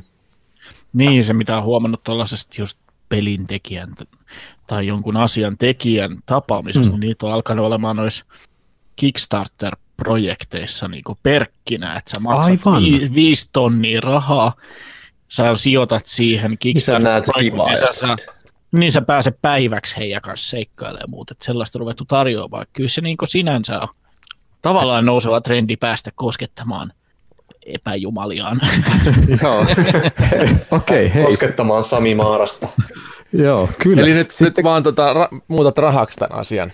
Kyllä, nimenomaan. Just tonnia. olin miettimässä sama. Kyllä, joo. Mä vähintään sitten... päivä, päivä, päiväretki hetkiä Sami Maarasen kanssa metsässä. Kyllä. Viimeistään sitten, kun on eläkkeellä, niin tulee koskettamaan eläkeläistä viisi tonnia. Joo.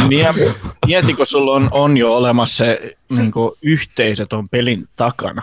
Et eläkepäivinä mm. sä voit olla semmoinen, että hei, Sami Mahrasen kanssa eräkurssi 20 Kyllä. tonnia. Siis todellakin, Joo. siis se on sen arvoinen. Pistää, kyllä Joo. jengi pistää rahaa siihen, että sieltä isketään tuluksella. Mikä se oli se hieno sana? Tu, äh, ilmivalkea. Ilmi, ilmivalkea, kyllä. 20 Joo. tonnia, ikimuistoinen.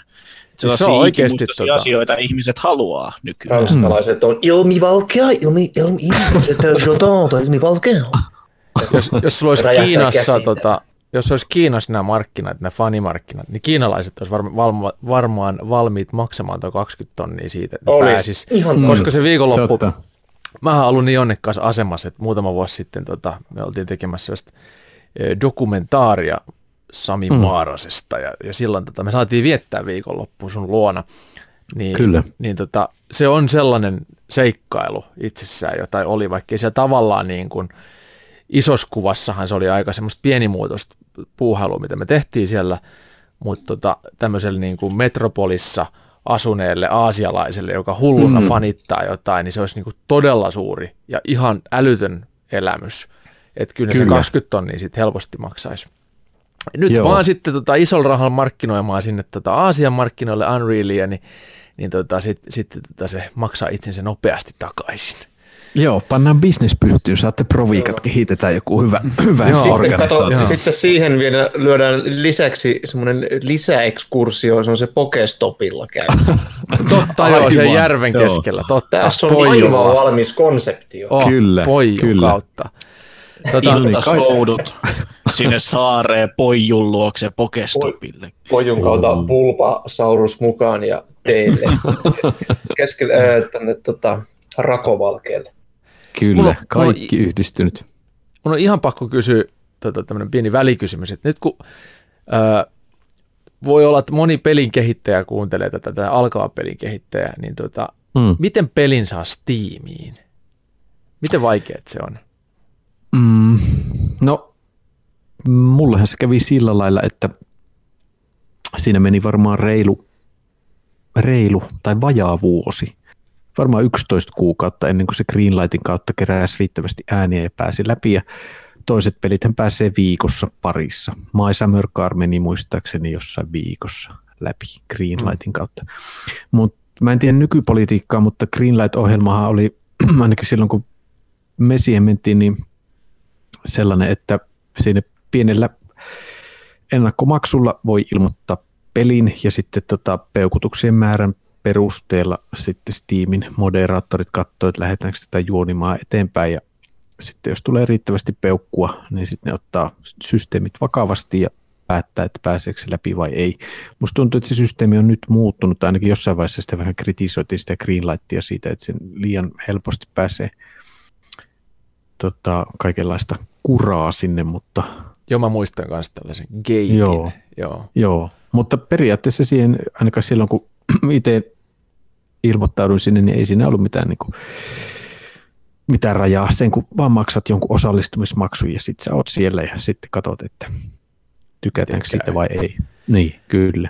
Kuka sen päättää sitten sen hinnan, että mitä peli maksaa Steamissa? Kyllä sen ihan itse saa päättää. Että niillä Joo. on jotakin niin kuin guidelinesia ihan kaikkeen, mutta tota, ihan sä itse saat hinnoitella sen. Mutta jos jotain niin kuin poskettomia poikkeamia tekee siitä tavallaan yleisestä Steam-linjasta, niin kyllä ne varmaan sitten ottaa yhteyksiä. Että, Mm. Ei ole Et näin se- hyvä. niin, niin, että ei ole hyvä, että tämä 20 maksaa. tonnia. Niin. niin, kyllä. Niin, aivan. No nyt, nyt kun eletään suunnatonta Black Friday kulutusjuhlan aattoa, niin tota, tuleeko toi, toi, onko odotettavissa Black Friday-alennus Unreal Worldista vai mennäänkö ihan, ihan tota samalla hinnalla? Kyllä, itse asiassa on odotettavissa Black Friday-alennus. Oo. Joo. No niin, nyt Steam- kaikki korvat sitten vaan, tota, tai siis ei, sitä hiiret, hiiret, ei mun mielestä saa paljastaa, koska tota, Joo, mutta on tulossa vai? Yes, no niin. joo, On tulossa, hinta on ei tulossa. missään tapauksessa kannata paljastaa Joo. tässä. Että Joo. mikä se on. 15 000. Niin, joo. 20 tonnia. Sitten Kyllä. toinen, toinen kysymys, mikä mä oon poltellut tässä pitkään, kun tämähän on siis tota simulaatio. Ja Kyllä. tämä simuloi suomalaista elämää tuhatluvulla. Niin onko tähän tulos jossain vaiheessa mukana toi seksi DLC tai seksi helle DLC? Seksi. Intiaanikesä. Joo, tota, täytyy miettiä. Siis tällainen feature kuin mm, naimisiin meno tai puolison ottaminen, Aivan. ottaminen tai antaminen. Se on ollut, joo, se on ollut kuuma peruna mm, vuosikausia ja joskus takavuosina siis itse asiassa pysty menemään naimisiin ja elämään parisuuden elämää Unreal Worldissa, mutta sitten se oli, mm, se oli niin köyhästi toteutettu, että mä poistin koko option öö, pitkäksi aikaa, eikä se ole vieläkään palannut, mutta siis monet pelaajat haluaisi pariutua sieltä. Ehkä, Mä katsoin tuossa jotain. YouTube-pätkää, joku suomalainen tyyppi pelasi Unreal Worldia ja hän heti puhui, että tässä joo, että nyt lähdetään ensimmäisenä akkaa hakemaan. Että varmaan ahaa, se okei. sitten. joo. Olisiko se pelannut sitten jotain vanhaa versiota vai? Saattaa olla, saattaa olla. Hmm, kyllä. Mutta Joo. joo, tota, Kyllähän Tällainen- toi kuulosti hyvin niin kuin realistiselta, että se naimisiin meno ja puolison hakeminen on niin köyhästi toteutettu, että siitä haluaa luopua sitten välillä terveisin avio, avioeron käynyt. mä, mä ymmärrän täysin, että sen haluaa poistaa niin kuin koodista sen asian. niin. saispa muistotkin poistettua vai? niin, No ehkä tulee joku overhauli tässä jos niin, Niin. total recall pätsi. niin. Joo. Tota, koska tota, halutaan saada vielä muutakin juttua mukaan tähän kästiin, niin meidän on pakko mennä eteenpäin. Mutta siis Unreal World on, on peli, josta on puhuttu ja, ja ehdottomasti, jos vähänkään kiinnostaa tämän tyyppiset pelit, niin, niin käykää ihmiset katsomassa ja Steamista löytyy ja, ja ostakaa se pois ja, ja tota, ehkä tehdään jatkoa tälle kästille joskus myöhemmin, niin saadaan sitten kertoa lisäkin asiaa tästä. Mutta mennään nyt eteenpäin ja mennään lisää indie-pelien maailmaa ja me jokainen kästiläinen ollaan nyt tota, valittu joitain omia indie-suosikkeja ja indie-suosituksia, joita me halutaan mainostaa, tai siis ei välttämättä mainostaa, mutta niin kuin tuoda esiin ja suositella. Niin tuota, aloitetaanko me Juhani Kakkosusta, sä oot ollut nyt tässä jonkun verran hiljaa, niin, niin tuota, Mä olen kuunnellut aktiivisesti. Kyllä, anna, anna keuhkoillesi nyt oikeus olla Päästä, äänessä. päästä ulospäin ilmaa myös. Mm. Ei vetää vaan sisäänpäin koko ajan.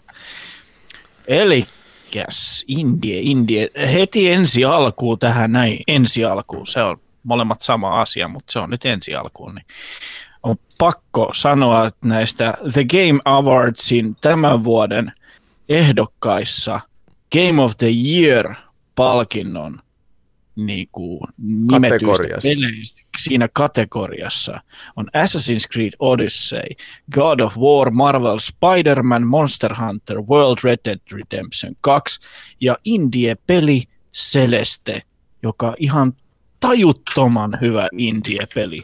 Siinä on varmaan parhaimmat pelikontrollit, mitä olen ikinä yhdessäkään pelissä pelannut. Ne on niin timantin tarkat, se on vaikea peli.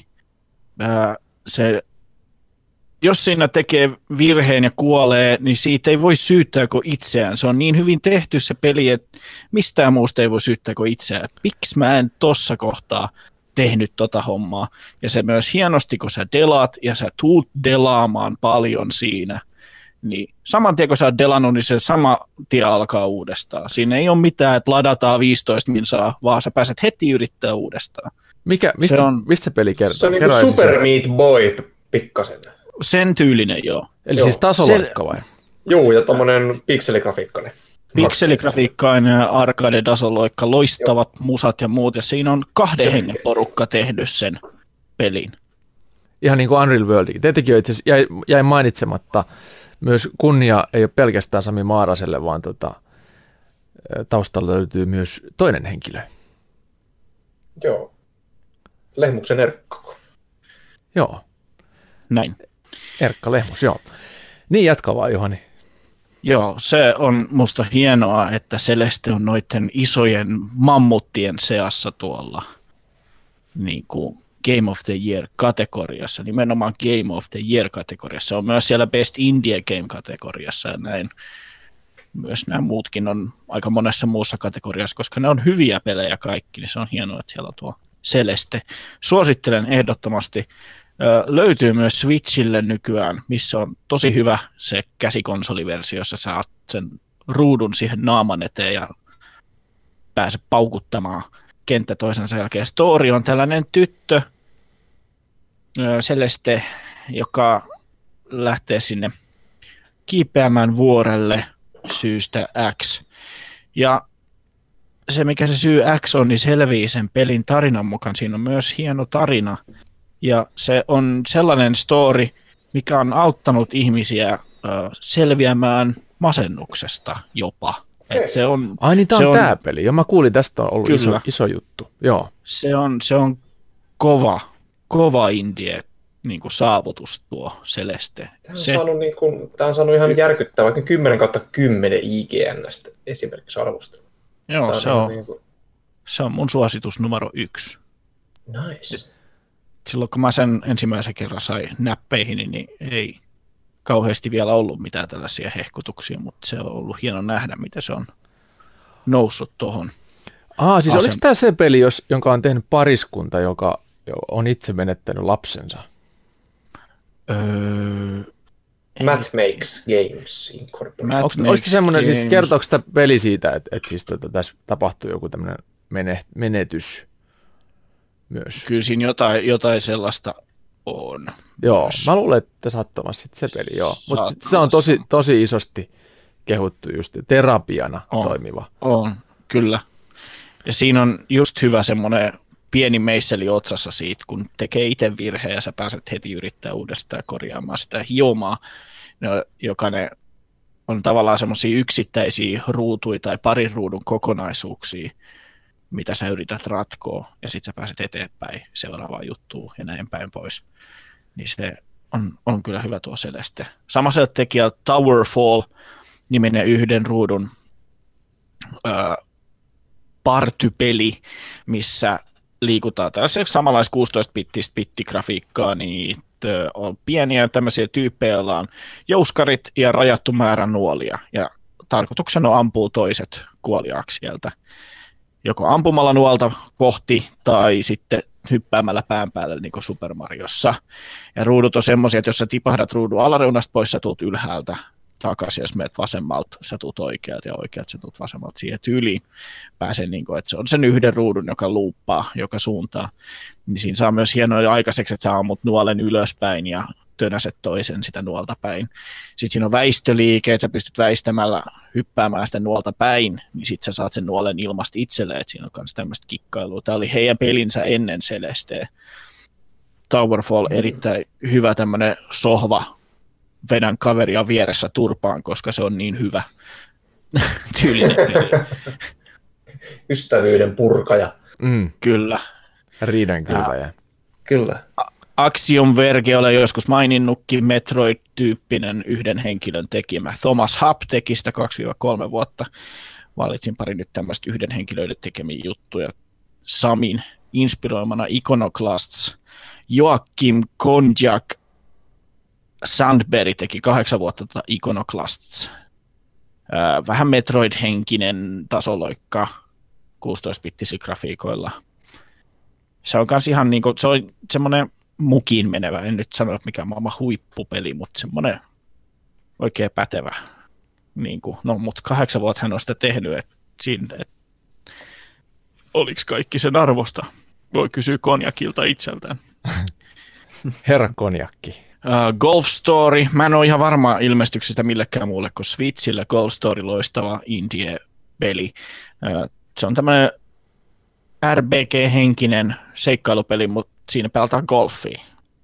Et siellä on erilaisia, sitten se on ottanut vähän tästä Caddyshack-leffasta tätä hauskuutta siihen mukaan. Iso suositus, Switchillä ainakin löytyy, jos millekään muu. Dead Cells olen maininnut aikaisemmin. Hollow Knight olen vissiin kanssa maininnut aikaisemmin. Heillä myös hieno meininki siinä, että he on julkaissut kolme ilmaista DLC, iso DLC-pakettia tuohon Hollow Knightiin, Metroid-henkinen tällainen pläjäys. Y- Terraria, joka oli tämä main, niin kuin, vähän niin kuin Minecraft, mutta 2D-peli. Se on Se on jäätävän suosittu. on, joo, ja se on myös Switchille tulos ensi vuonna, mikä mä uskon, että se on yksi parhaimpia sitten paikkoja pelata sitä Terraria. Toivottavasti siihen tulee kosketusohjaus myös, koska se vähän on jossain tapauksissa hankalaa tuollaisen konsoliohjaamme kanssa, kyllä se melkein tarvitsisi hiiriä näppis, että siinä tiettyjä asioita pääsisi jotenkin sillä mm. helposti tekemään. Paras paikka pelata, eli vessa vai? Joo, kyllä, niin kuin tämä Diablo 3. Niin, parasta paskalla. Parasta paskalla Diablo 3. Ää, Moonlighter tuli just ulos, en ole päässyt pelaamaan, mutta vaikuttaa mielenkiintoista. Se on myös Rockwell-laitti-tyyppinen, ää, vähän Zeldasta ammentaa, mennään luo, noihin luolastoihin tai linnakkeisiin, haetaan luuttia, tullaan takaisin ja pidetään kauppaa. Myydään kyläläisille niitä luutteja, mitä sä oot saanut. Sä pääset itse määrittelemään hinnat ja muut, ja sen perusteella, mitä sä oot määritellyt hinnoiksi, niin ihmiset sit ostaa tai ei ostaa. Ja sitten joka yö sä moonlightaat ja käyt hakemassa niistä luolastoista lisää luuttia, palaut takaisin myymään päivällä niitä.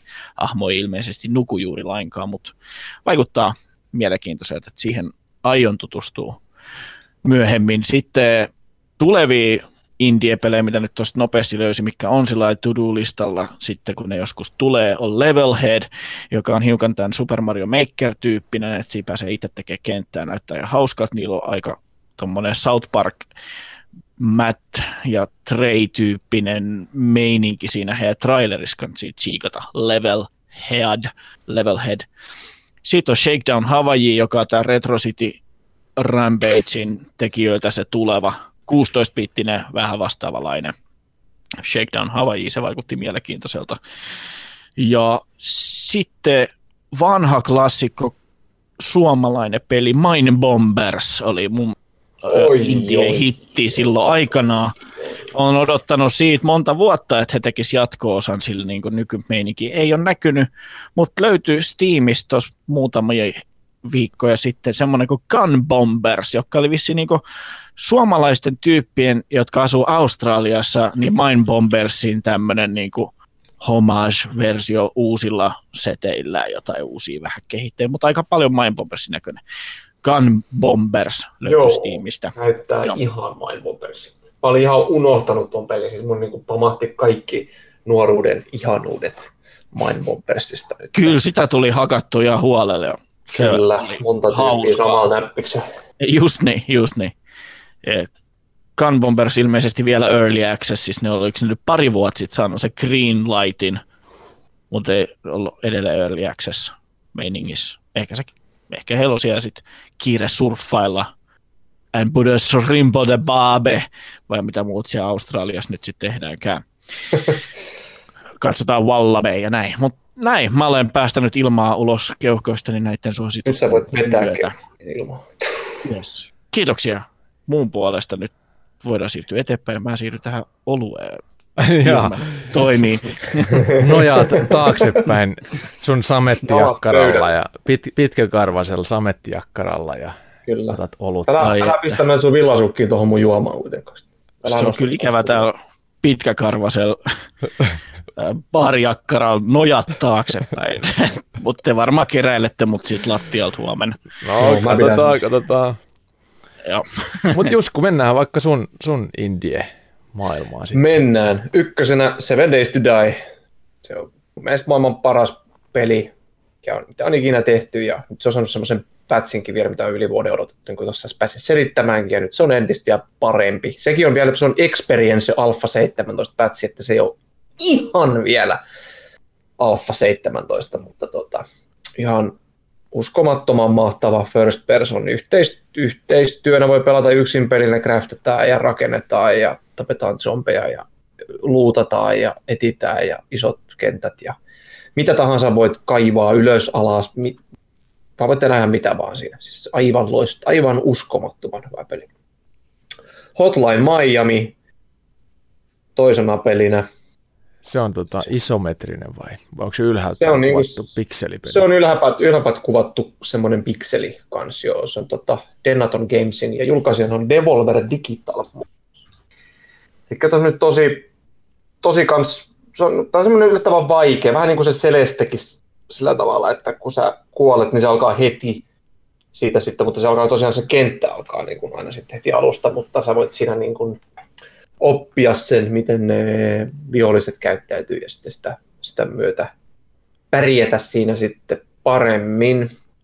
Kauhupeleistä Visage ehdottomasti paras kauhupeli tällä hetkellä, mitä on tämmöinen, jos se nyt ver- verrataankin Resident Evileihin ihan tämmöisiin, tämmöinen, missä ei pysty itse ampumaan ja tappamaan mitään, että semmoinen ex- exploration sairaan pelottava peli, niin se Visage, siitä löytyy myös Respawnin tuubista peli, Video. peli, tuota, pelikuva, missä mä kiljun kuin pieni lapsi ja olen kuin big, big ass pussy, niin kuin mä olenkin.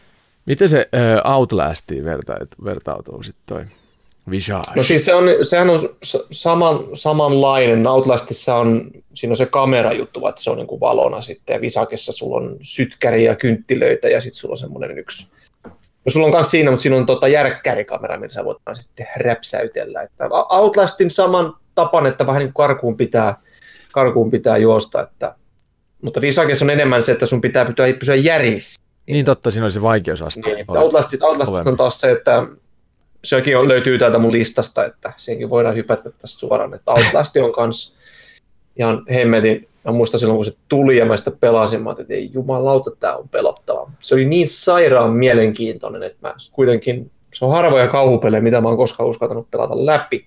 Mm. Ja siinähän on se just se videokameralla, ku, äh, videokameralla kun laittaa sen äh, night visionin, eli yö, yömoodin päälle, niin sitten näkee pimeässä. Ja siinä pitää tosiaan, sä et voi lyödä, lyödä ketään, vaan pitää juosta karkuun. Ja siinä on, siinä on yksi mahtava semmoinen feature siinä pelissä, kun sä juokset karkuun, ja sitten painat jotain näppäintä, mä en muista mikä se näppäin, niin se katsoo taakse samaan aikaan, kun se juoksee. Musta se on ihan hemmetin siisti Niin jo. juttu, että jos jahtaa sua ja sä juokset, ja sitten, että vittu missä se on, niin sitä painat nappulaa, sitten se onkin aivan sun kintereillä, niin kyllä saata. Kyllä tulee Hyi että. kusisukka niin sanotusti. Se on. päästään suoraan taas kauhupeleihin, eli Amnesia, mutta ei se ykkönen, vaan tämä Machine for Pigs, kun se on niin kuin, se on indie-peli. Mä en ole ihan varma, onko se Dark Descent indie-peli. Mä en sitä nopeasti koitin vähän katsoa, mutta ei löytynyt. Ainakin Steamista Amnesia Machine for Pigs.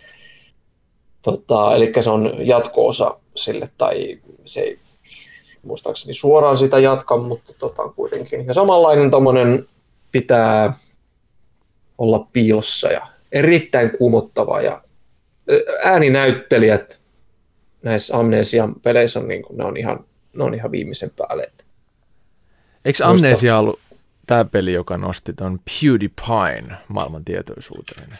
Kyllä. Joo. Eli Kyllä, kyllä. Hän, hän sitä pelasi ja sit, tota, se, siitä, siitä se sitten Joo. lähti. PewDiePie teki oikeaan aikaan ton, ton tota, tupetushommansa, eli silloin oli tavallaan kaikki tähdet kohdillaan. Se alkoi tupettamaan kauhupeliä, silloin ei ollut muita, muita Mm. tota, pelitubettajia, tai oli, mutta mut ei, oli eka, joka kuvasi vissiin naamaansa myös. Ja se pelasi kauhupeliä, kaikki halusi nähdä ne reaktiot, ja tuohon aikaan YouTuben algoritmi meni silleen, että, että, ne arvosti sitä, ne arvosti vielä niin kuin tätä ää, klikkien määrää, mutta ne oli, otet, oli otettu huomioon jo tämä katseluaika-generaattori, eli tai siis, että, että miten paljon katseluaikaa tulee videota kohti, jolloin tota, ää, YouTube alkaa huomioimaan sitä videoa. Eli, eli jos tota, YouTubessa menee edelleenkin silleen, että nykyisin niille ei ole mitään merkitystä, että montaks klikkiä johonkin videoon tulee, vaan katseluajalla on, on suurempi merkitys Mm. mm. tai suurin merkitys. Ja nämä oli tota, muut YouTube-videot oli sellaisia kaksi minuuttisia, 30 sekkaisia, ties mitä tämmöisiä tosi lyhyitä, ihan maksimissaan kolme minuuttia, viisi minuuttia. Ja tämä teki tämä PewDiePie, eli Felix Chelberi, teki puoltuntisia tunnin mittaisia videoita, ja jengi katsoi niitä ihan hypnoottisena, kun ne halusi nähdä sitä sen, sen reaktio. katoin sen- kans. Joo, Mä katsoin, mä katsoin ihan, mulla oli playlisti, mä katsoin, jos mä olen katsonut telkkarista mitään tai jostain Netflixistä, niin mä katsoin, mä katsoin, mun mielestä ne oli niin hauskoja silloin, silloin kun se aloitti, kun se pelasi, kun se, se itse säikähtää sitä, sit kun tykkää kauhupeleistä, mutta ei välttämättä ehkä uskaltanut pelata tai Mm. ei ollut sitä peliä, sit kun katsoi sen. Ja se oli hauskoja ne, tota, ne sen jutut, mutta Joo. Ja tämä just, tämä kaikki yhtälö, eli paljon ihmisiä katsoo, katsoo koko videon ja katsoo tosi Juu. Pitkät määrät, niin se aktivoi sen algoritmin, tai se veti sen ihan sekaisin, jonka takia sitä mainostettiin enemmän ja enemmän ja enemmän niissä suosituksissa, joka ansiosta se koko kanava lähti lentoon ja se kasvoi vaan eksponentiaalisesti koko Mm. aika. Se. sillä on yli 70 miljoonaa tilaajaa nyt tällä hetkellä. Joo, ja se on, se on ihan järjetön määrä. Mutta mut on nyt joku kilpailija, se on joku tänne musiikkikanava, Intialainen semmoinen Bollywood-musiikkikanava, joku sellainen. Ja, kun sitten oli joku muukin, joku, joku tällainen, mikä jakaa siis muiden tekemiä jotain musiikkivideoita. Eikö se ollut se, se, oli se intialainen se joku? En mä ihan varma. Silloin joku 69 miljoonaa. Joo, joku sellainen. Mutta joo. toi meni miljo- miljoonalla, miljoonalla ohitte. jo. Joo, Mutta mutta no se siitä. Joo, jatketaan. Kyllä. Ja sitten tämmöiset uskomattoman mahtavat öö, kaksi peliä köpiksessä. Denmarkissa, Tanskassa kehitet, kuin Inside ja Limbo. Joo, nehän menee limittäin. Juu, eli Limbo tehtiin ensin ja sitten Inside tehtiin siihen. Ihan, ihan samannäköisiä. Ja Ihan samannäköisiä. Inside on värikkäämpi, Insideissa on värejä, Limbossa on värejä. Niin, niin tota, ja ne on 2D, 3D, 3D taustalla 2D periaatteessa liikutaan eteen ja taaksepäin ja ylös kiipeillä ja niin poispäin. Niin ihan Kyllä, kyllä. järkyttävän, siis mä tykkäsin siitä Insideista vielä enemmän kuin Limbosta, koska se Insidein Joo. tarina, se oli, se oli jotenkin niin ahdistavan, ahdistavan atmosfäärin, että siis ihan uskomattoman hieno peli, että Pelasiko loppuun asti tietty? pela, totta kai pelasin. Se yksi, se, Oliko lopussa sillä että mitä helvettiä tässä mitä helvet, tapahtuu? mikä tämä pallo on, mikä tämä käsi raajapallo on. Alkoi tekee vähän huonoa se. Kun... Siis kyllä, siis se ällötti, se oli niin hyvin animoitu se juttu, semmoinen Joo.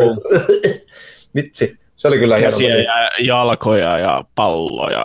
Kyllä. Kyllä. Mutta tota, tässä, oli, tässä oli mun tota, nämä top indie-pelit. Sitten on yksi nopea mainita, Broforce. Kaksin kaverin kanssa samalla sohvalla. Pikseligrafiikka 2D, tuhoa, tapa, räjäytä kaikki, Rambo. Siinä on kaikki Rampot, Arnold Schwarzeneggerit ja Robocopit, mutta on niinku Bro Cub ja Bronode, Brosnegger ja Brominator ja Brominator ja kaikki, ja ne saat, saat niitä eri, eri tyyppejä aina sieltä sitten käyttää, ja niillä on erilaisia tuho, järkyttäviä tuhovoimaisia aseita, ja sitten kaikki räjähtää osin ruudulla koko ajan. Siis se on, mä oon Se mikä- monta, monta, monta kertaa läpitte, ja se on, se on niin sairaan, siis niinku semmoinen, sit saa mieli hyvää, kun sä voit tuhota siinä kaikkea. Se on tosi nopea to, ja tosi helppo, sä voit niinku speedrunnata sen läpi, mutta sä voit myös pelata sen silleen tota, vähän hitaamminkin, vähän tak- taktikoidenkin. Mutta se on tosi Joo. semmoista aivot narikkaan Dwayne Johnson Skyscraper Let's kill everything. Siinä on, siinä tosiaan niin kaikki on tuottavissa. Sitten aina kun sä kuolet, niin sieltä tulee listasta uusi tyyppi. Juu, kyllä. Et sä et pysty jatkamaan sillä Bramble tai mikä Brombossa nyt oli tai Joo, kyllä. Vaan se aina vaihtaa seuraavaa, mikä sitten muuttaa sun pelityyliä pakostikin, koska ne on erilaisia hahmoja. Toiset voi olla sellaisia, että ne ampuu jonkun single, jonkun jutun, joka räjäyttää puolet ruudusta, toinen semmoinen, että se potkii vaan viereensä Juu, kyllä. olevia hahmoja. Ja sitten niillä on erikoiskykyjä kaikkia, tai granaatteja ja kaikkea tämmöisiä blä blä blä. Mut Siis se on ihan, ihan järkyttävä. Hauska, hauska peli kyllä. Kyllä. Mä ostin sen, ostinko mä sen Steamista vai... Joo, Steamiin mä se ostin. Se oli joskus alennuksessa, se olisi kuullut kaksi euroa. Mulla oli oli pakko ostaa se.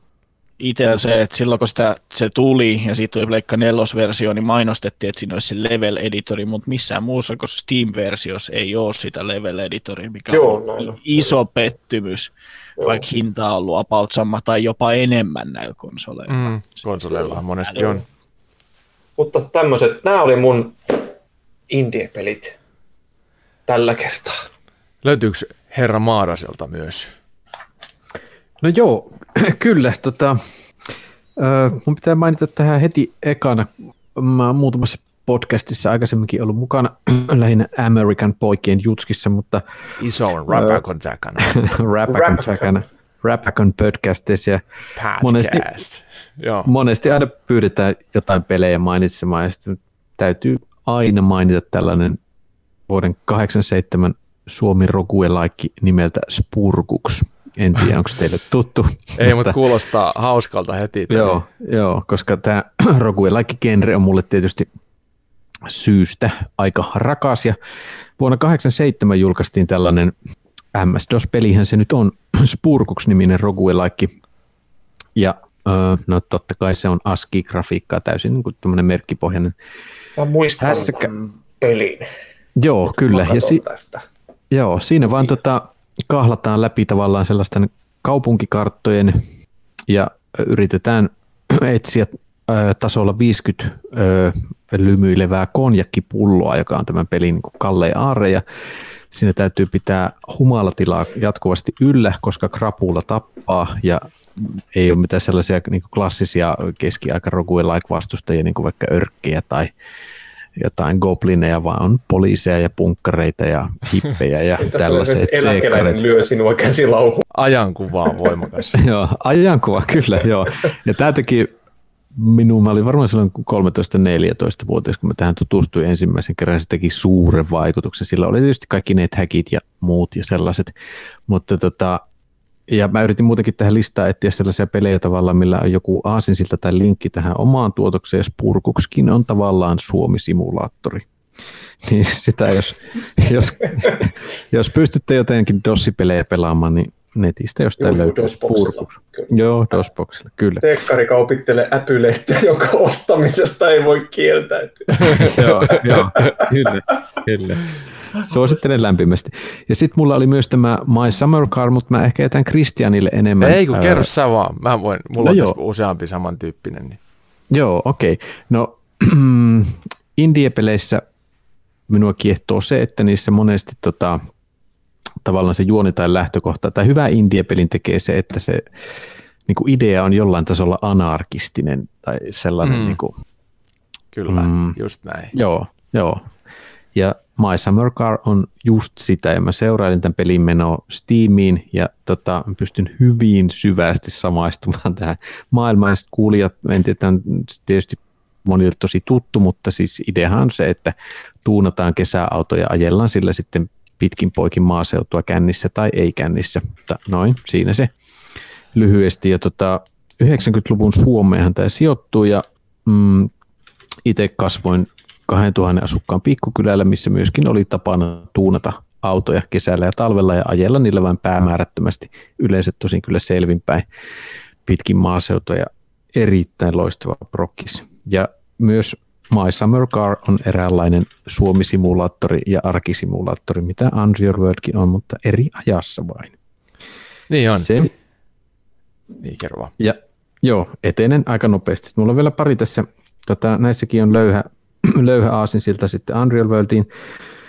Tällainen peli, mikä ehkä kovin monelle ole tuttu, kun ö, Malevolence. Mä en tiedä, miten toi lausutaan edes toi nimi Malevolence. Ja sitten siinä on alaviitetty Sword of Ahranox. Tämä on tällainen ö, pienen Aussi-tiimin tekemä, Steamista löytyy myös pienen Aussi-tiimin tekemä peli, joka on ihan modernin näköinen niin kuin first person tällainen ää, luolasto rymyömispeli tavallaan, mikä kunnioittaa noita klassikkoja Dungeon Masteria ja Eye of the Beholderia ja sellaista, mutta on hyvin modernisti tehty ja hyö sanovat, että tämä olisi niin kuin ensimmäinen, mm, kutsuvat myöskin roguelikeiksi tätä, koska tämä on vuoropohjainen, mutta se määritelmä minusta vähän ontuu, mutta pitäisi olla mm, ensimmäinen ö, loputon ja pysyvän pelimaailman roguelike tällaisessa modernissa ympäristössä. Niin kun erittäin mielenkiintoinen konsepti, jos on kiinnostusta tällaiseen hommaan, niin kannattaa tutustua. Vuoropohjainen, mutta silti tota, moderni first person seikkailu hässäkkä kuvitteellisessa keskiaikaisessa maailmassa. Ja tämä on siitä hauska prokkis, että silloin kun ne kehitti tätä peliä, niin ainakin toinen sitä tekijätiimistä, sit ydintiimistä, niin pelaili myös Unreal Worldia, ja näillä oli joku podcast-hässäkkä, missä ne puhuu tästä pelin etenemisestä, kehitystyöstä, ja mä vierailin yhdessä jaksossa myös mukana, ja jostain YouTube-uumenista varmaan löytyy myös tuo jakso. Cool, cool. Joo, ja sitten vielä viimeinen kauhealla hengästystyöstöllä. tota, ää, pelin kehittäjänä on tosi siistiä, kun itse joskus silloin pienenä, kun pelaili pelejä ja sitten alkoi jossain vaiheessa vähän opettelemaan ohjelmointia, niin totta kai oli sellaisia niin kuin kehittäjäjumalia, Mm. mitä niin kuin ajattelit, että voi vitsi, että siisti, että tuommoiset tyypit tai tuommoinen tiimi on tehnyt tuollaisen pelin ja sitten itse tietysti EA. No joo, kyllä, nimenomaan alusta asti, joo. Ja tota, oli tosi siistiä, että koitti niin kopsata ja ottaa vaikutteita noista ja noista. Ja sitten välillä tulee nyt vastaan sellaisia, että tyypit ottaa yhteyttä, että hei, on kehittämässä tällaista peliä ja hirveästi tykkään sun jutuista ja on ottanut tähän vaikutteita näin. Ja sitten tämmöinen myöskin löytyy Steamista kuin Dino System-niminen peli, minkä kehittäjä on mun mielestä niin kuin vain yksi tyyppi ja se olisi niin kuin audiovisuaalisella puolella kavereita sitten messissä.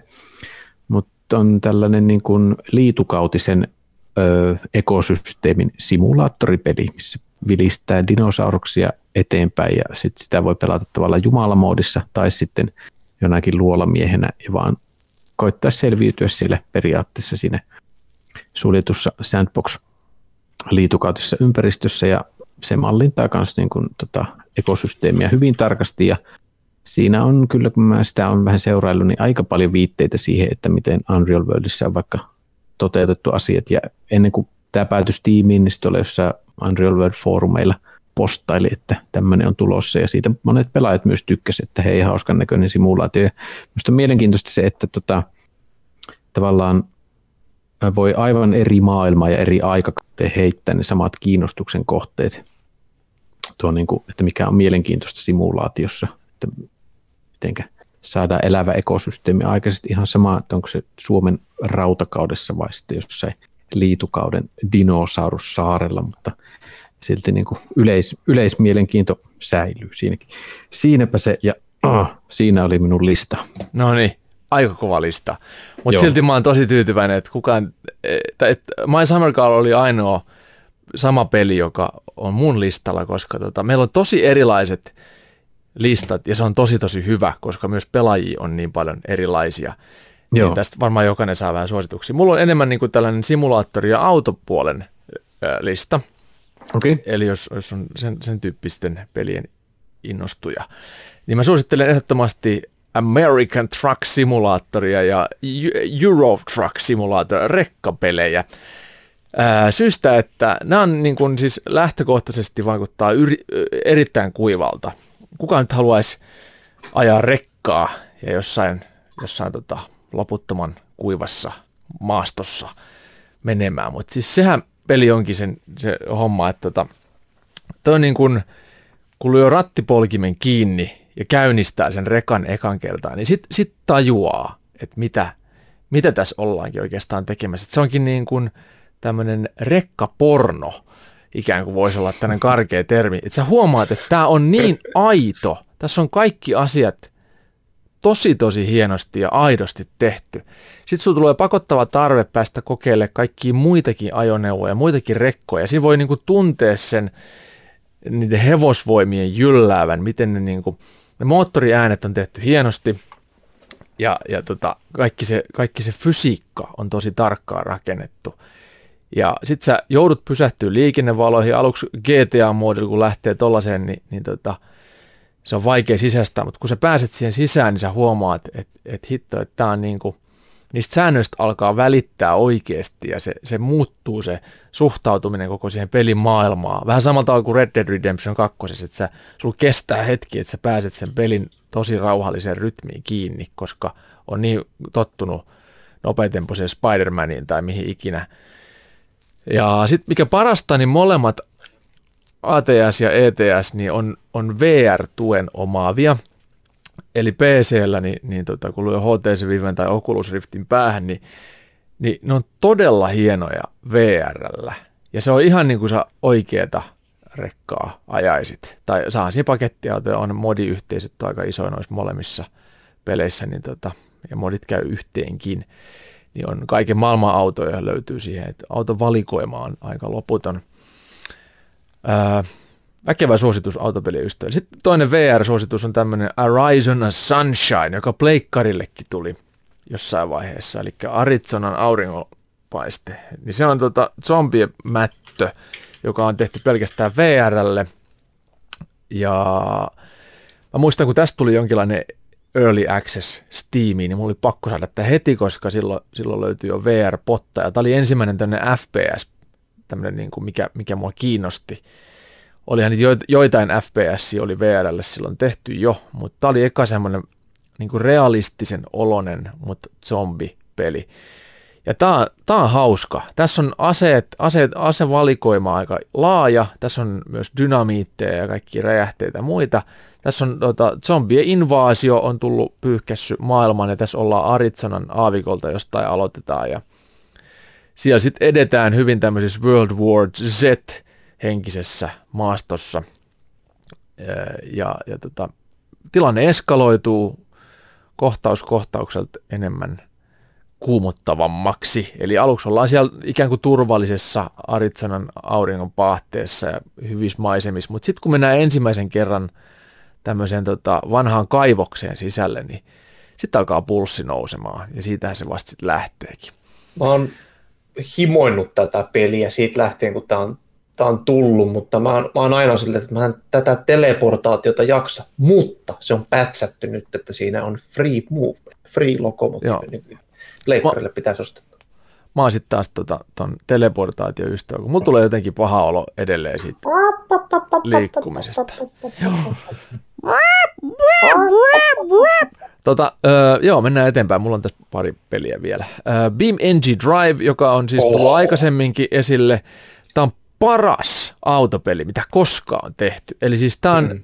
ö, simulaattori, joka mallintaa täydellisesti ja realistisesti autojen kolaroinnin ja autojen muun fysiikkakäyttäytymisen. Eli ajomalli on tehty tosi hyvin. Se on ratilla realistinen, se on ohjaimella tosi hyvin pelattava – ja ne kolarit. Se on kolaripornoa.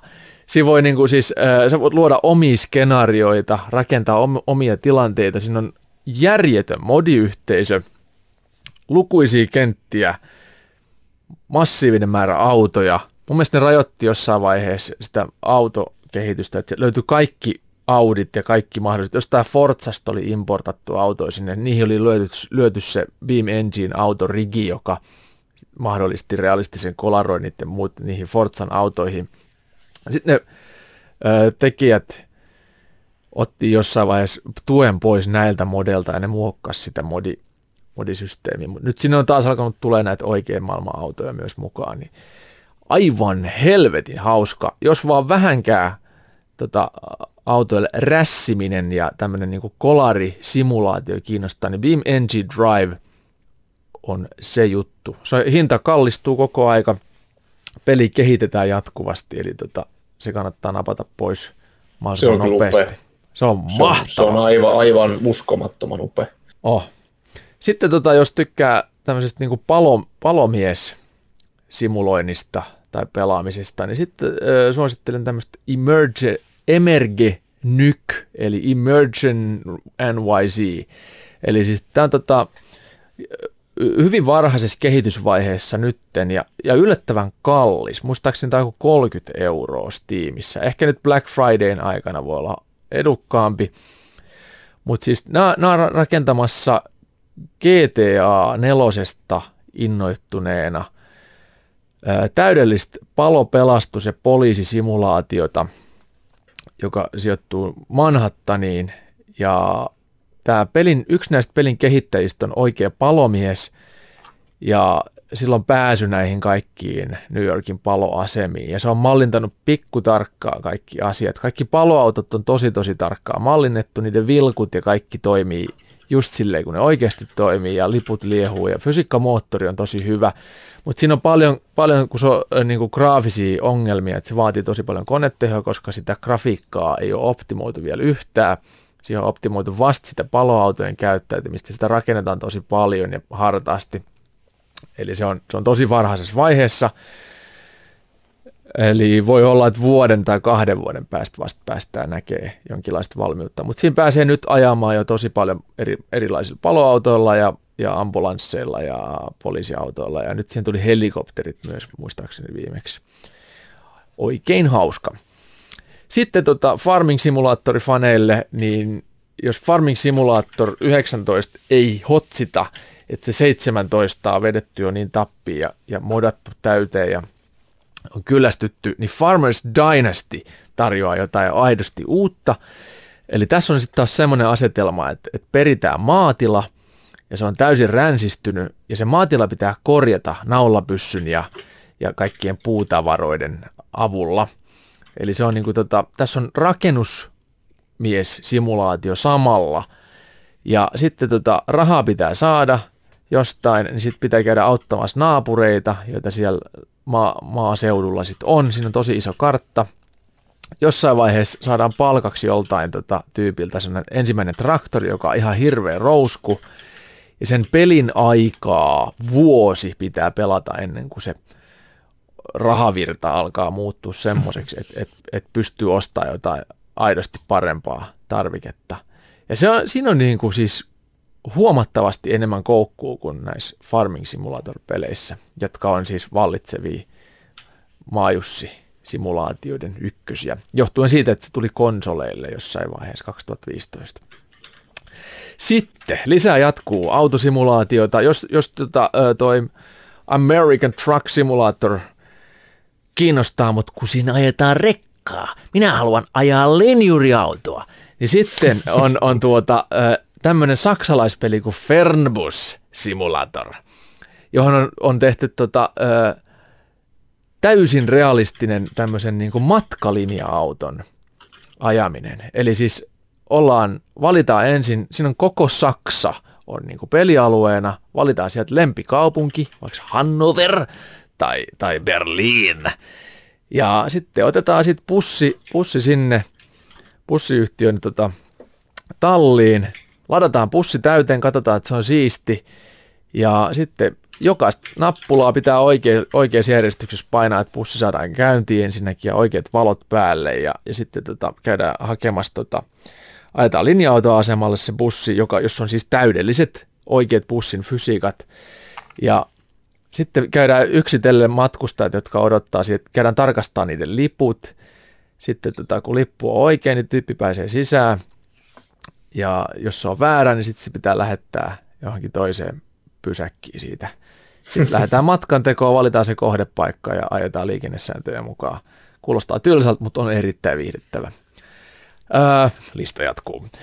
Sitten on tämmöinen, jos tykkää tota, vähän kaikkea, tykkää vähän niin kuin farming-simulointia, tykkää ajella autoilla, mutta haluaa vähän jotain lisää, niin sitten on Gold Rush tämmöinen peli, jossa on siis tota simulaatio. Tässä on myös, myös tota kaivinkoneet. Pääsee sitten niinku kai, kaivamaan ää, kuoppia, kun kultaa etsitään. Kulta pitää huuhtoa, kulta pitää sitten myydä oikeaan paikkaan. Siinä on erilaisia autoja, erilaisia työkoneita, on vaikka mitä. Ja oikein hauska. Joskus sun näppäimistö kuuluu todella Todes. voimakkaasti. Joo. Meidän, meidän mikseri sekoo tosta. Joo. Niin. Sitten tota, öö, mennään eteenpäin. Hot dogs, horseshoes and hand grenades.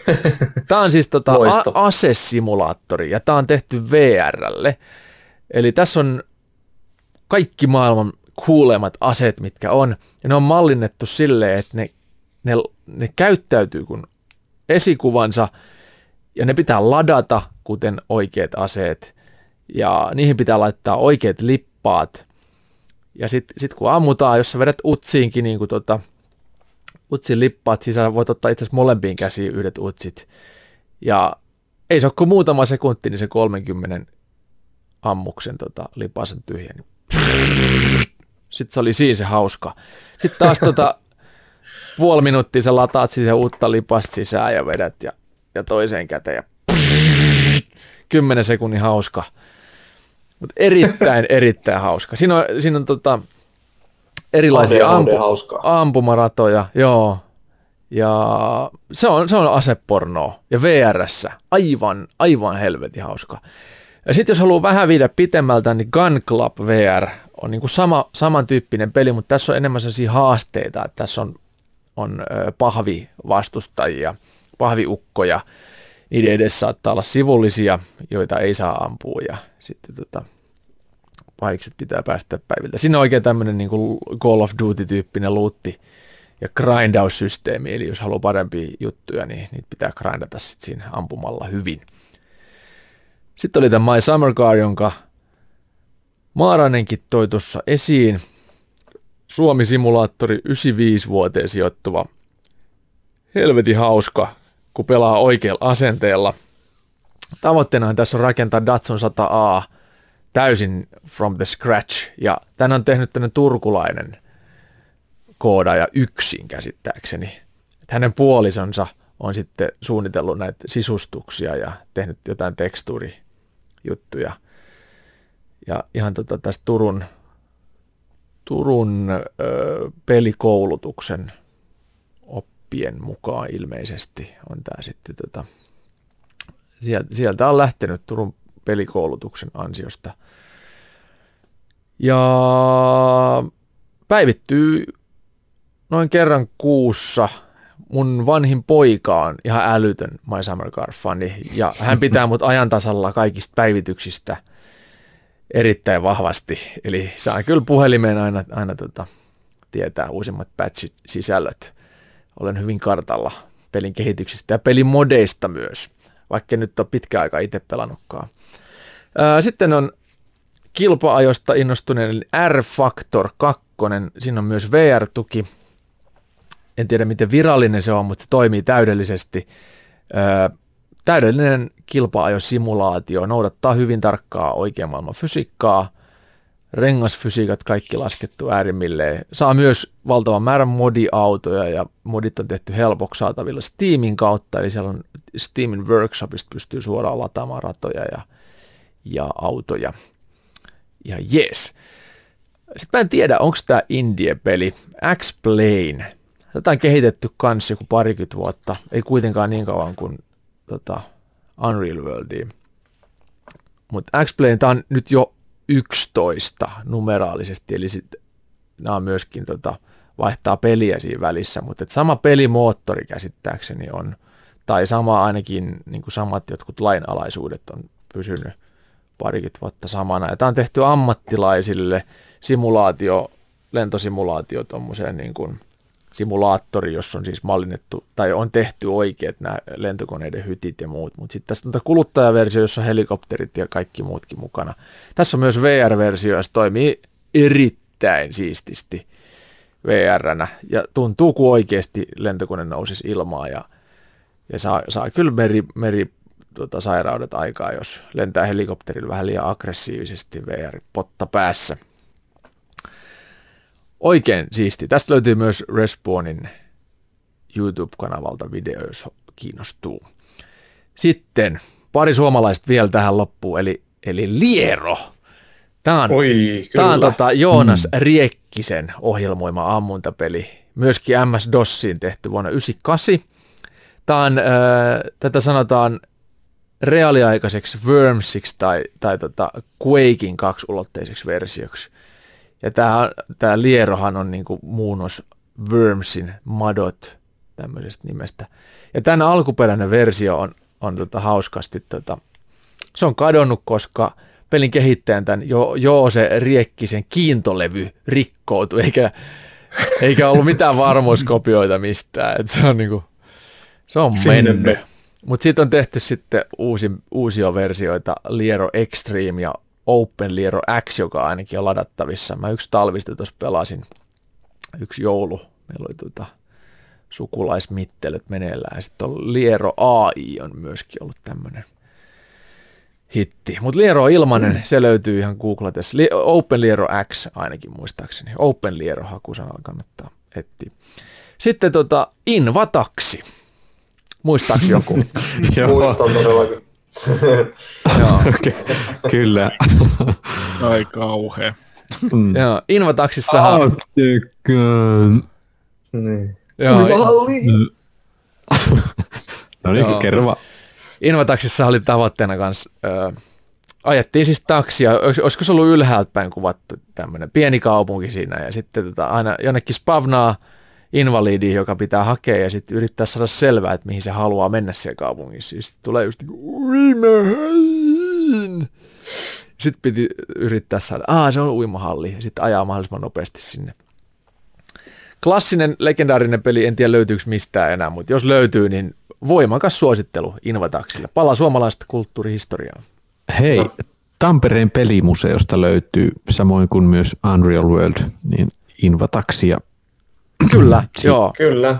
Itse asiassa joo, on tullut käytyä siellä ja mä huomasin kanssa Kyllä. tuttujahan siellä. Täällä, täällä on nämä. Näin on. Joo. joo. Invataksi löytyy sieltä. Eli Kyllä. Tampereen pelimuseon kautta kannattaa käydä. Oh. Muutenkin se on niinku peli yleissivistyksen kannalta ihan äärimmäisen hyvä. Joo, Ja se on kyllä Se hienosti tuossa tam- meidän Tampereen Vapriikissa käydä piipahtamassa. Niin. Joo. Siellä. Ja mun mielestä parasta pelimuseossa on se, että miten siellä on, mal, miten siellä on tehty nämä, tota, sisustettu nämä, nämä huoneet. Mm, Eli siellä kyllä. on siis se 90-luvun tämmöinen niin kuin pelihuone, leikkihuone, lastenhuone. Sitten on tämmöinen vanha 70-luvun olohuone, ja ne on just semmosia kuin ne on ollut. Mm. Esimerkiksi Niin, telkkaria myöten ja kaikkia sohvia. Ja... Kyllä. kaikki ne kalusteet. Jukka on tehnyt iso homma. On, eikä, Ja eikä Jukka. Niin, siellä on, onhan siellä Niin. Veljeksi tekemässä sitä niin kuin useampikin herrasmies tämän takana, mutta hienoa työtä on, on tehneet sen, sen kanssa. Kannattaa siellä käydä. Mutta tässä oli nämä mun indie-suositukset, tässä oli meidän kaikki indie-suositukset. Öö, mä lupailin tuossa jossain vaiheessa, että mulla on vielä tarina tähän loppuun, mutta säästetäänkö me se ensi kästiin? Vai tota? Joo. Se ensi kästiin. Säästetään se ensi kästiin. Mm. Mieti kuin veemäistä se on kuulijoille. No siitä lähtee, kun se aluksi on, tässä lopussa tulee vielä storia. Nyt ne on kuunnellut tänne asti ja sitten hei, se on ensikästis. Niin. No mutta ei, toimii. Toihan on hyvä. Pidetään se ensikästis vaan. Kannattiko kuunnella tänne asti? Tietty kannatti. Ehkä Totta ensi. kai, siis parhaimmat indie-pelivinkit. Nyt olette Joo. niin paljon Mm. viisaampi. Tiedätte, miten, miten tota Unreal World on tehty ja, ja missä ja miten. Ja tässähän niin kuin kansalainen viisastunut vaikka miten, mutta tämä mun tarina ei viisastuta ihan niin paljon kuin toi alus, alussa oleva. No viisastuttaa sekin. Mutta ensi jaksoon. Kyllä, sinne asti jaksaa odottaa. Ensi jaksoja tulee ensi jaksoja myös ne kysymyksiä ja vastaukset sitten, mitä me ollaan Ai hei, itse asiassa meidän pakko niin- ottaa ne. Pahoittelut. Ai no. Ne on pakko vetästä tähän väliin, koska No me ollaan luvattu, aina kun tulee kysymyksiä ja vastauksia, niitä, siis kysymyksiä, niin, niin ne luetaan ja niihin vastataan. Eli Facebookki on tullut yksi kysymys. Vertti Määttäinen kysynyt Xbox One vai PS4 Pro? Siis Xbox One X vai PS4 Pro? Mitä vastaat? Sega Genesis. Juhani? Aina se ei ollut vaihtoehtona. Ol, oliko toi Sega Genesis nyt? Ei ollut vaihtoehtona, mutta siis saa vastata mitä Kyllä mäkin sanon, mä sanon kyllä tähän nopeasti PS4 Pro. Mä sanon kans PS4 Pro, siis Xbox One X on tehokkaampi. On Mm. varmasti, pelit näyttää paremmalta, mutta suurin osa niistä peleistä, mitä mä tykkään pelat, plus Pleikka nelosen ohjain, löytyy Sonin laitteesta. Mm. Samille ole varmaan mielipidettä tähän Mä en genreen. kommentoi. Niin. Sitten meillä on tota, Mä- mä toinen puollan kysymys. Joo, mä Niin, puolan niin, tähän. anteeksi, anteeksi Joo. sun, sun, Mä sun valitsen vastaus. kanssa PS4 Proon, mutta mä sanon, että Xbox One X voisi, on, on kyllä myös hyvä varten otettava, koska siis Xbox One X myös sit tehot on paremmat, niin ohjain on 100 miljoonaa kertaa parempi kuin Pleikkarin DualShock. Eli siis Jaa. En ole samaa mieltä. En mä oon, mä oon sitä mieltä ehdottomasti, koska siis se on todella paljon tarkemmat ne tatit, ja se yksinään jo riittää tähän hommaan. Mutta siis tota, joo, mä, mä kyllä olen, olen, olen ehdottomasti Xbox One X äh, ohjaimen kannalla. Kun sen kun saisi PS4 Prohon, niin sitten olisi parempi. PS4 Proon etuna on, on siis paremmat yksinoikeuspelit. Ei mulla ole mitään syytä muuta, muuta miksi mä valitsin sen, mutta Spider-Manit, God of Warit, näitä on lukuisia, Unchartedit, näitä on lukuisia esimerkkejä, mitkä, mitä on enemmän kuin Xbox Oneilla. Xbox Oneilla on Forza sitten tietysti automiehenä, mikä innostaa, mutta mulla ei ole mitään muita, ja se, nekin saa PClle, et, et, mm. ja, ja sen ohjaimen saa PClle, et, et PC ja PS4 Pro on ne mun vastaukset. Mutta joo, Jusku, sitten oli vielä joku toinen. Sitten on toinen kysymys löytyy I- Instagramiin. Nimbulaattor kysyy, että kuvittele, että vietät puoli vuotta yksin autiolla saarella. Puoli vuotta. Sillä ei ole mitään kontakteja ulkomaailmaan, ulkomaailmalla, mutta saat seuraavaksi yhden valitsemasi TV-sarjan, jota saat katsoa niin paljon kuin haluat. Minkä TV-sarjan valitsisit ja miksi? Christian. Vittu mikä painajainen. Mä en haluaisi mennä autioon saareen katsoa TV-sarjaa. En mä tiedä. Se on tota, Lostia. niin, saisikohan siitä jotain vinkkejä. Tai Survivor. Amerikan tota, kaikki tuotantokaudet Survivor TV-sarjasta. Tai sitten tuosta tota, uh, Temptation Islandista. Mä mietin ihan sama. joku, joku näistä. Okei, okay, hyvä. Ja just sen takia, että sä saisit tippejä. Okei. Okay. Mitäs Sami? No, onko uutiset TV-sarja? Jos se ei ole, No, niin sit... on totta kai. Kaikki No niin. tuotantokaudet. Mutta miltä, No, kau- ei, miltä kaudelta? Ka- miltä Niin. kaudelta? 73 vuoden Ne uutiset. Vuoden 95 uutiset Totta kai. ykköseltä. Forget. Joo, kyllä. ne mä ottaisin. Kyllä, hyvä vastaus. Juhani. No tällä hetkellä varmaan otsasi, tai otsasin. Beerman! Tää- tällä, tällä hetkellä ottaisin ton moderni perheen. Varsinkin jos olisi autiosarja yksin, niin moderni perhesarja on semmoinen, että ei olisi semmoinen olokois yksin. Saisi nähdä, kaikki ne perheriidat ja nahistelu ja sopimiset ja muut. Se olisi se Hyvät moderni perhe. Joo. Tämä on ihan jäätävän vaikea kysymys. Mulla ei ole niinku hajuakaan, mitä mä tähän vastaisin, mutta mä vastaan tähän, Kaunari. Haunting of the Hill House. ei kun mä en pystynyt sitä yhtä jaksoa katsomaan. Kun. Sen takia just.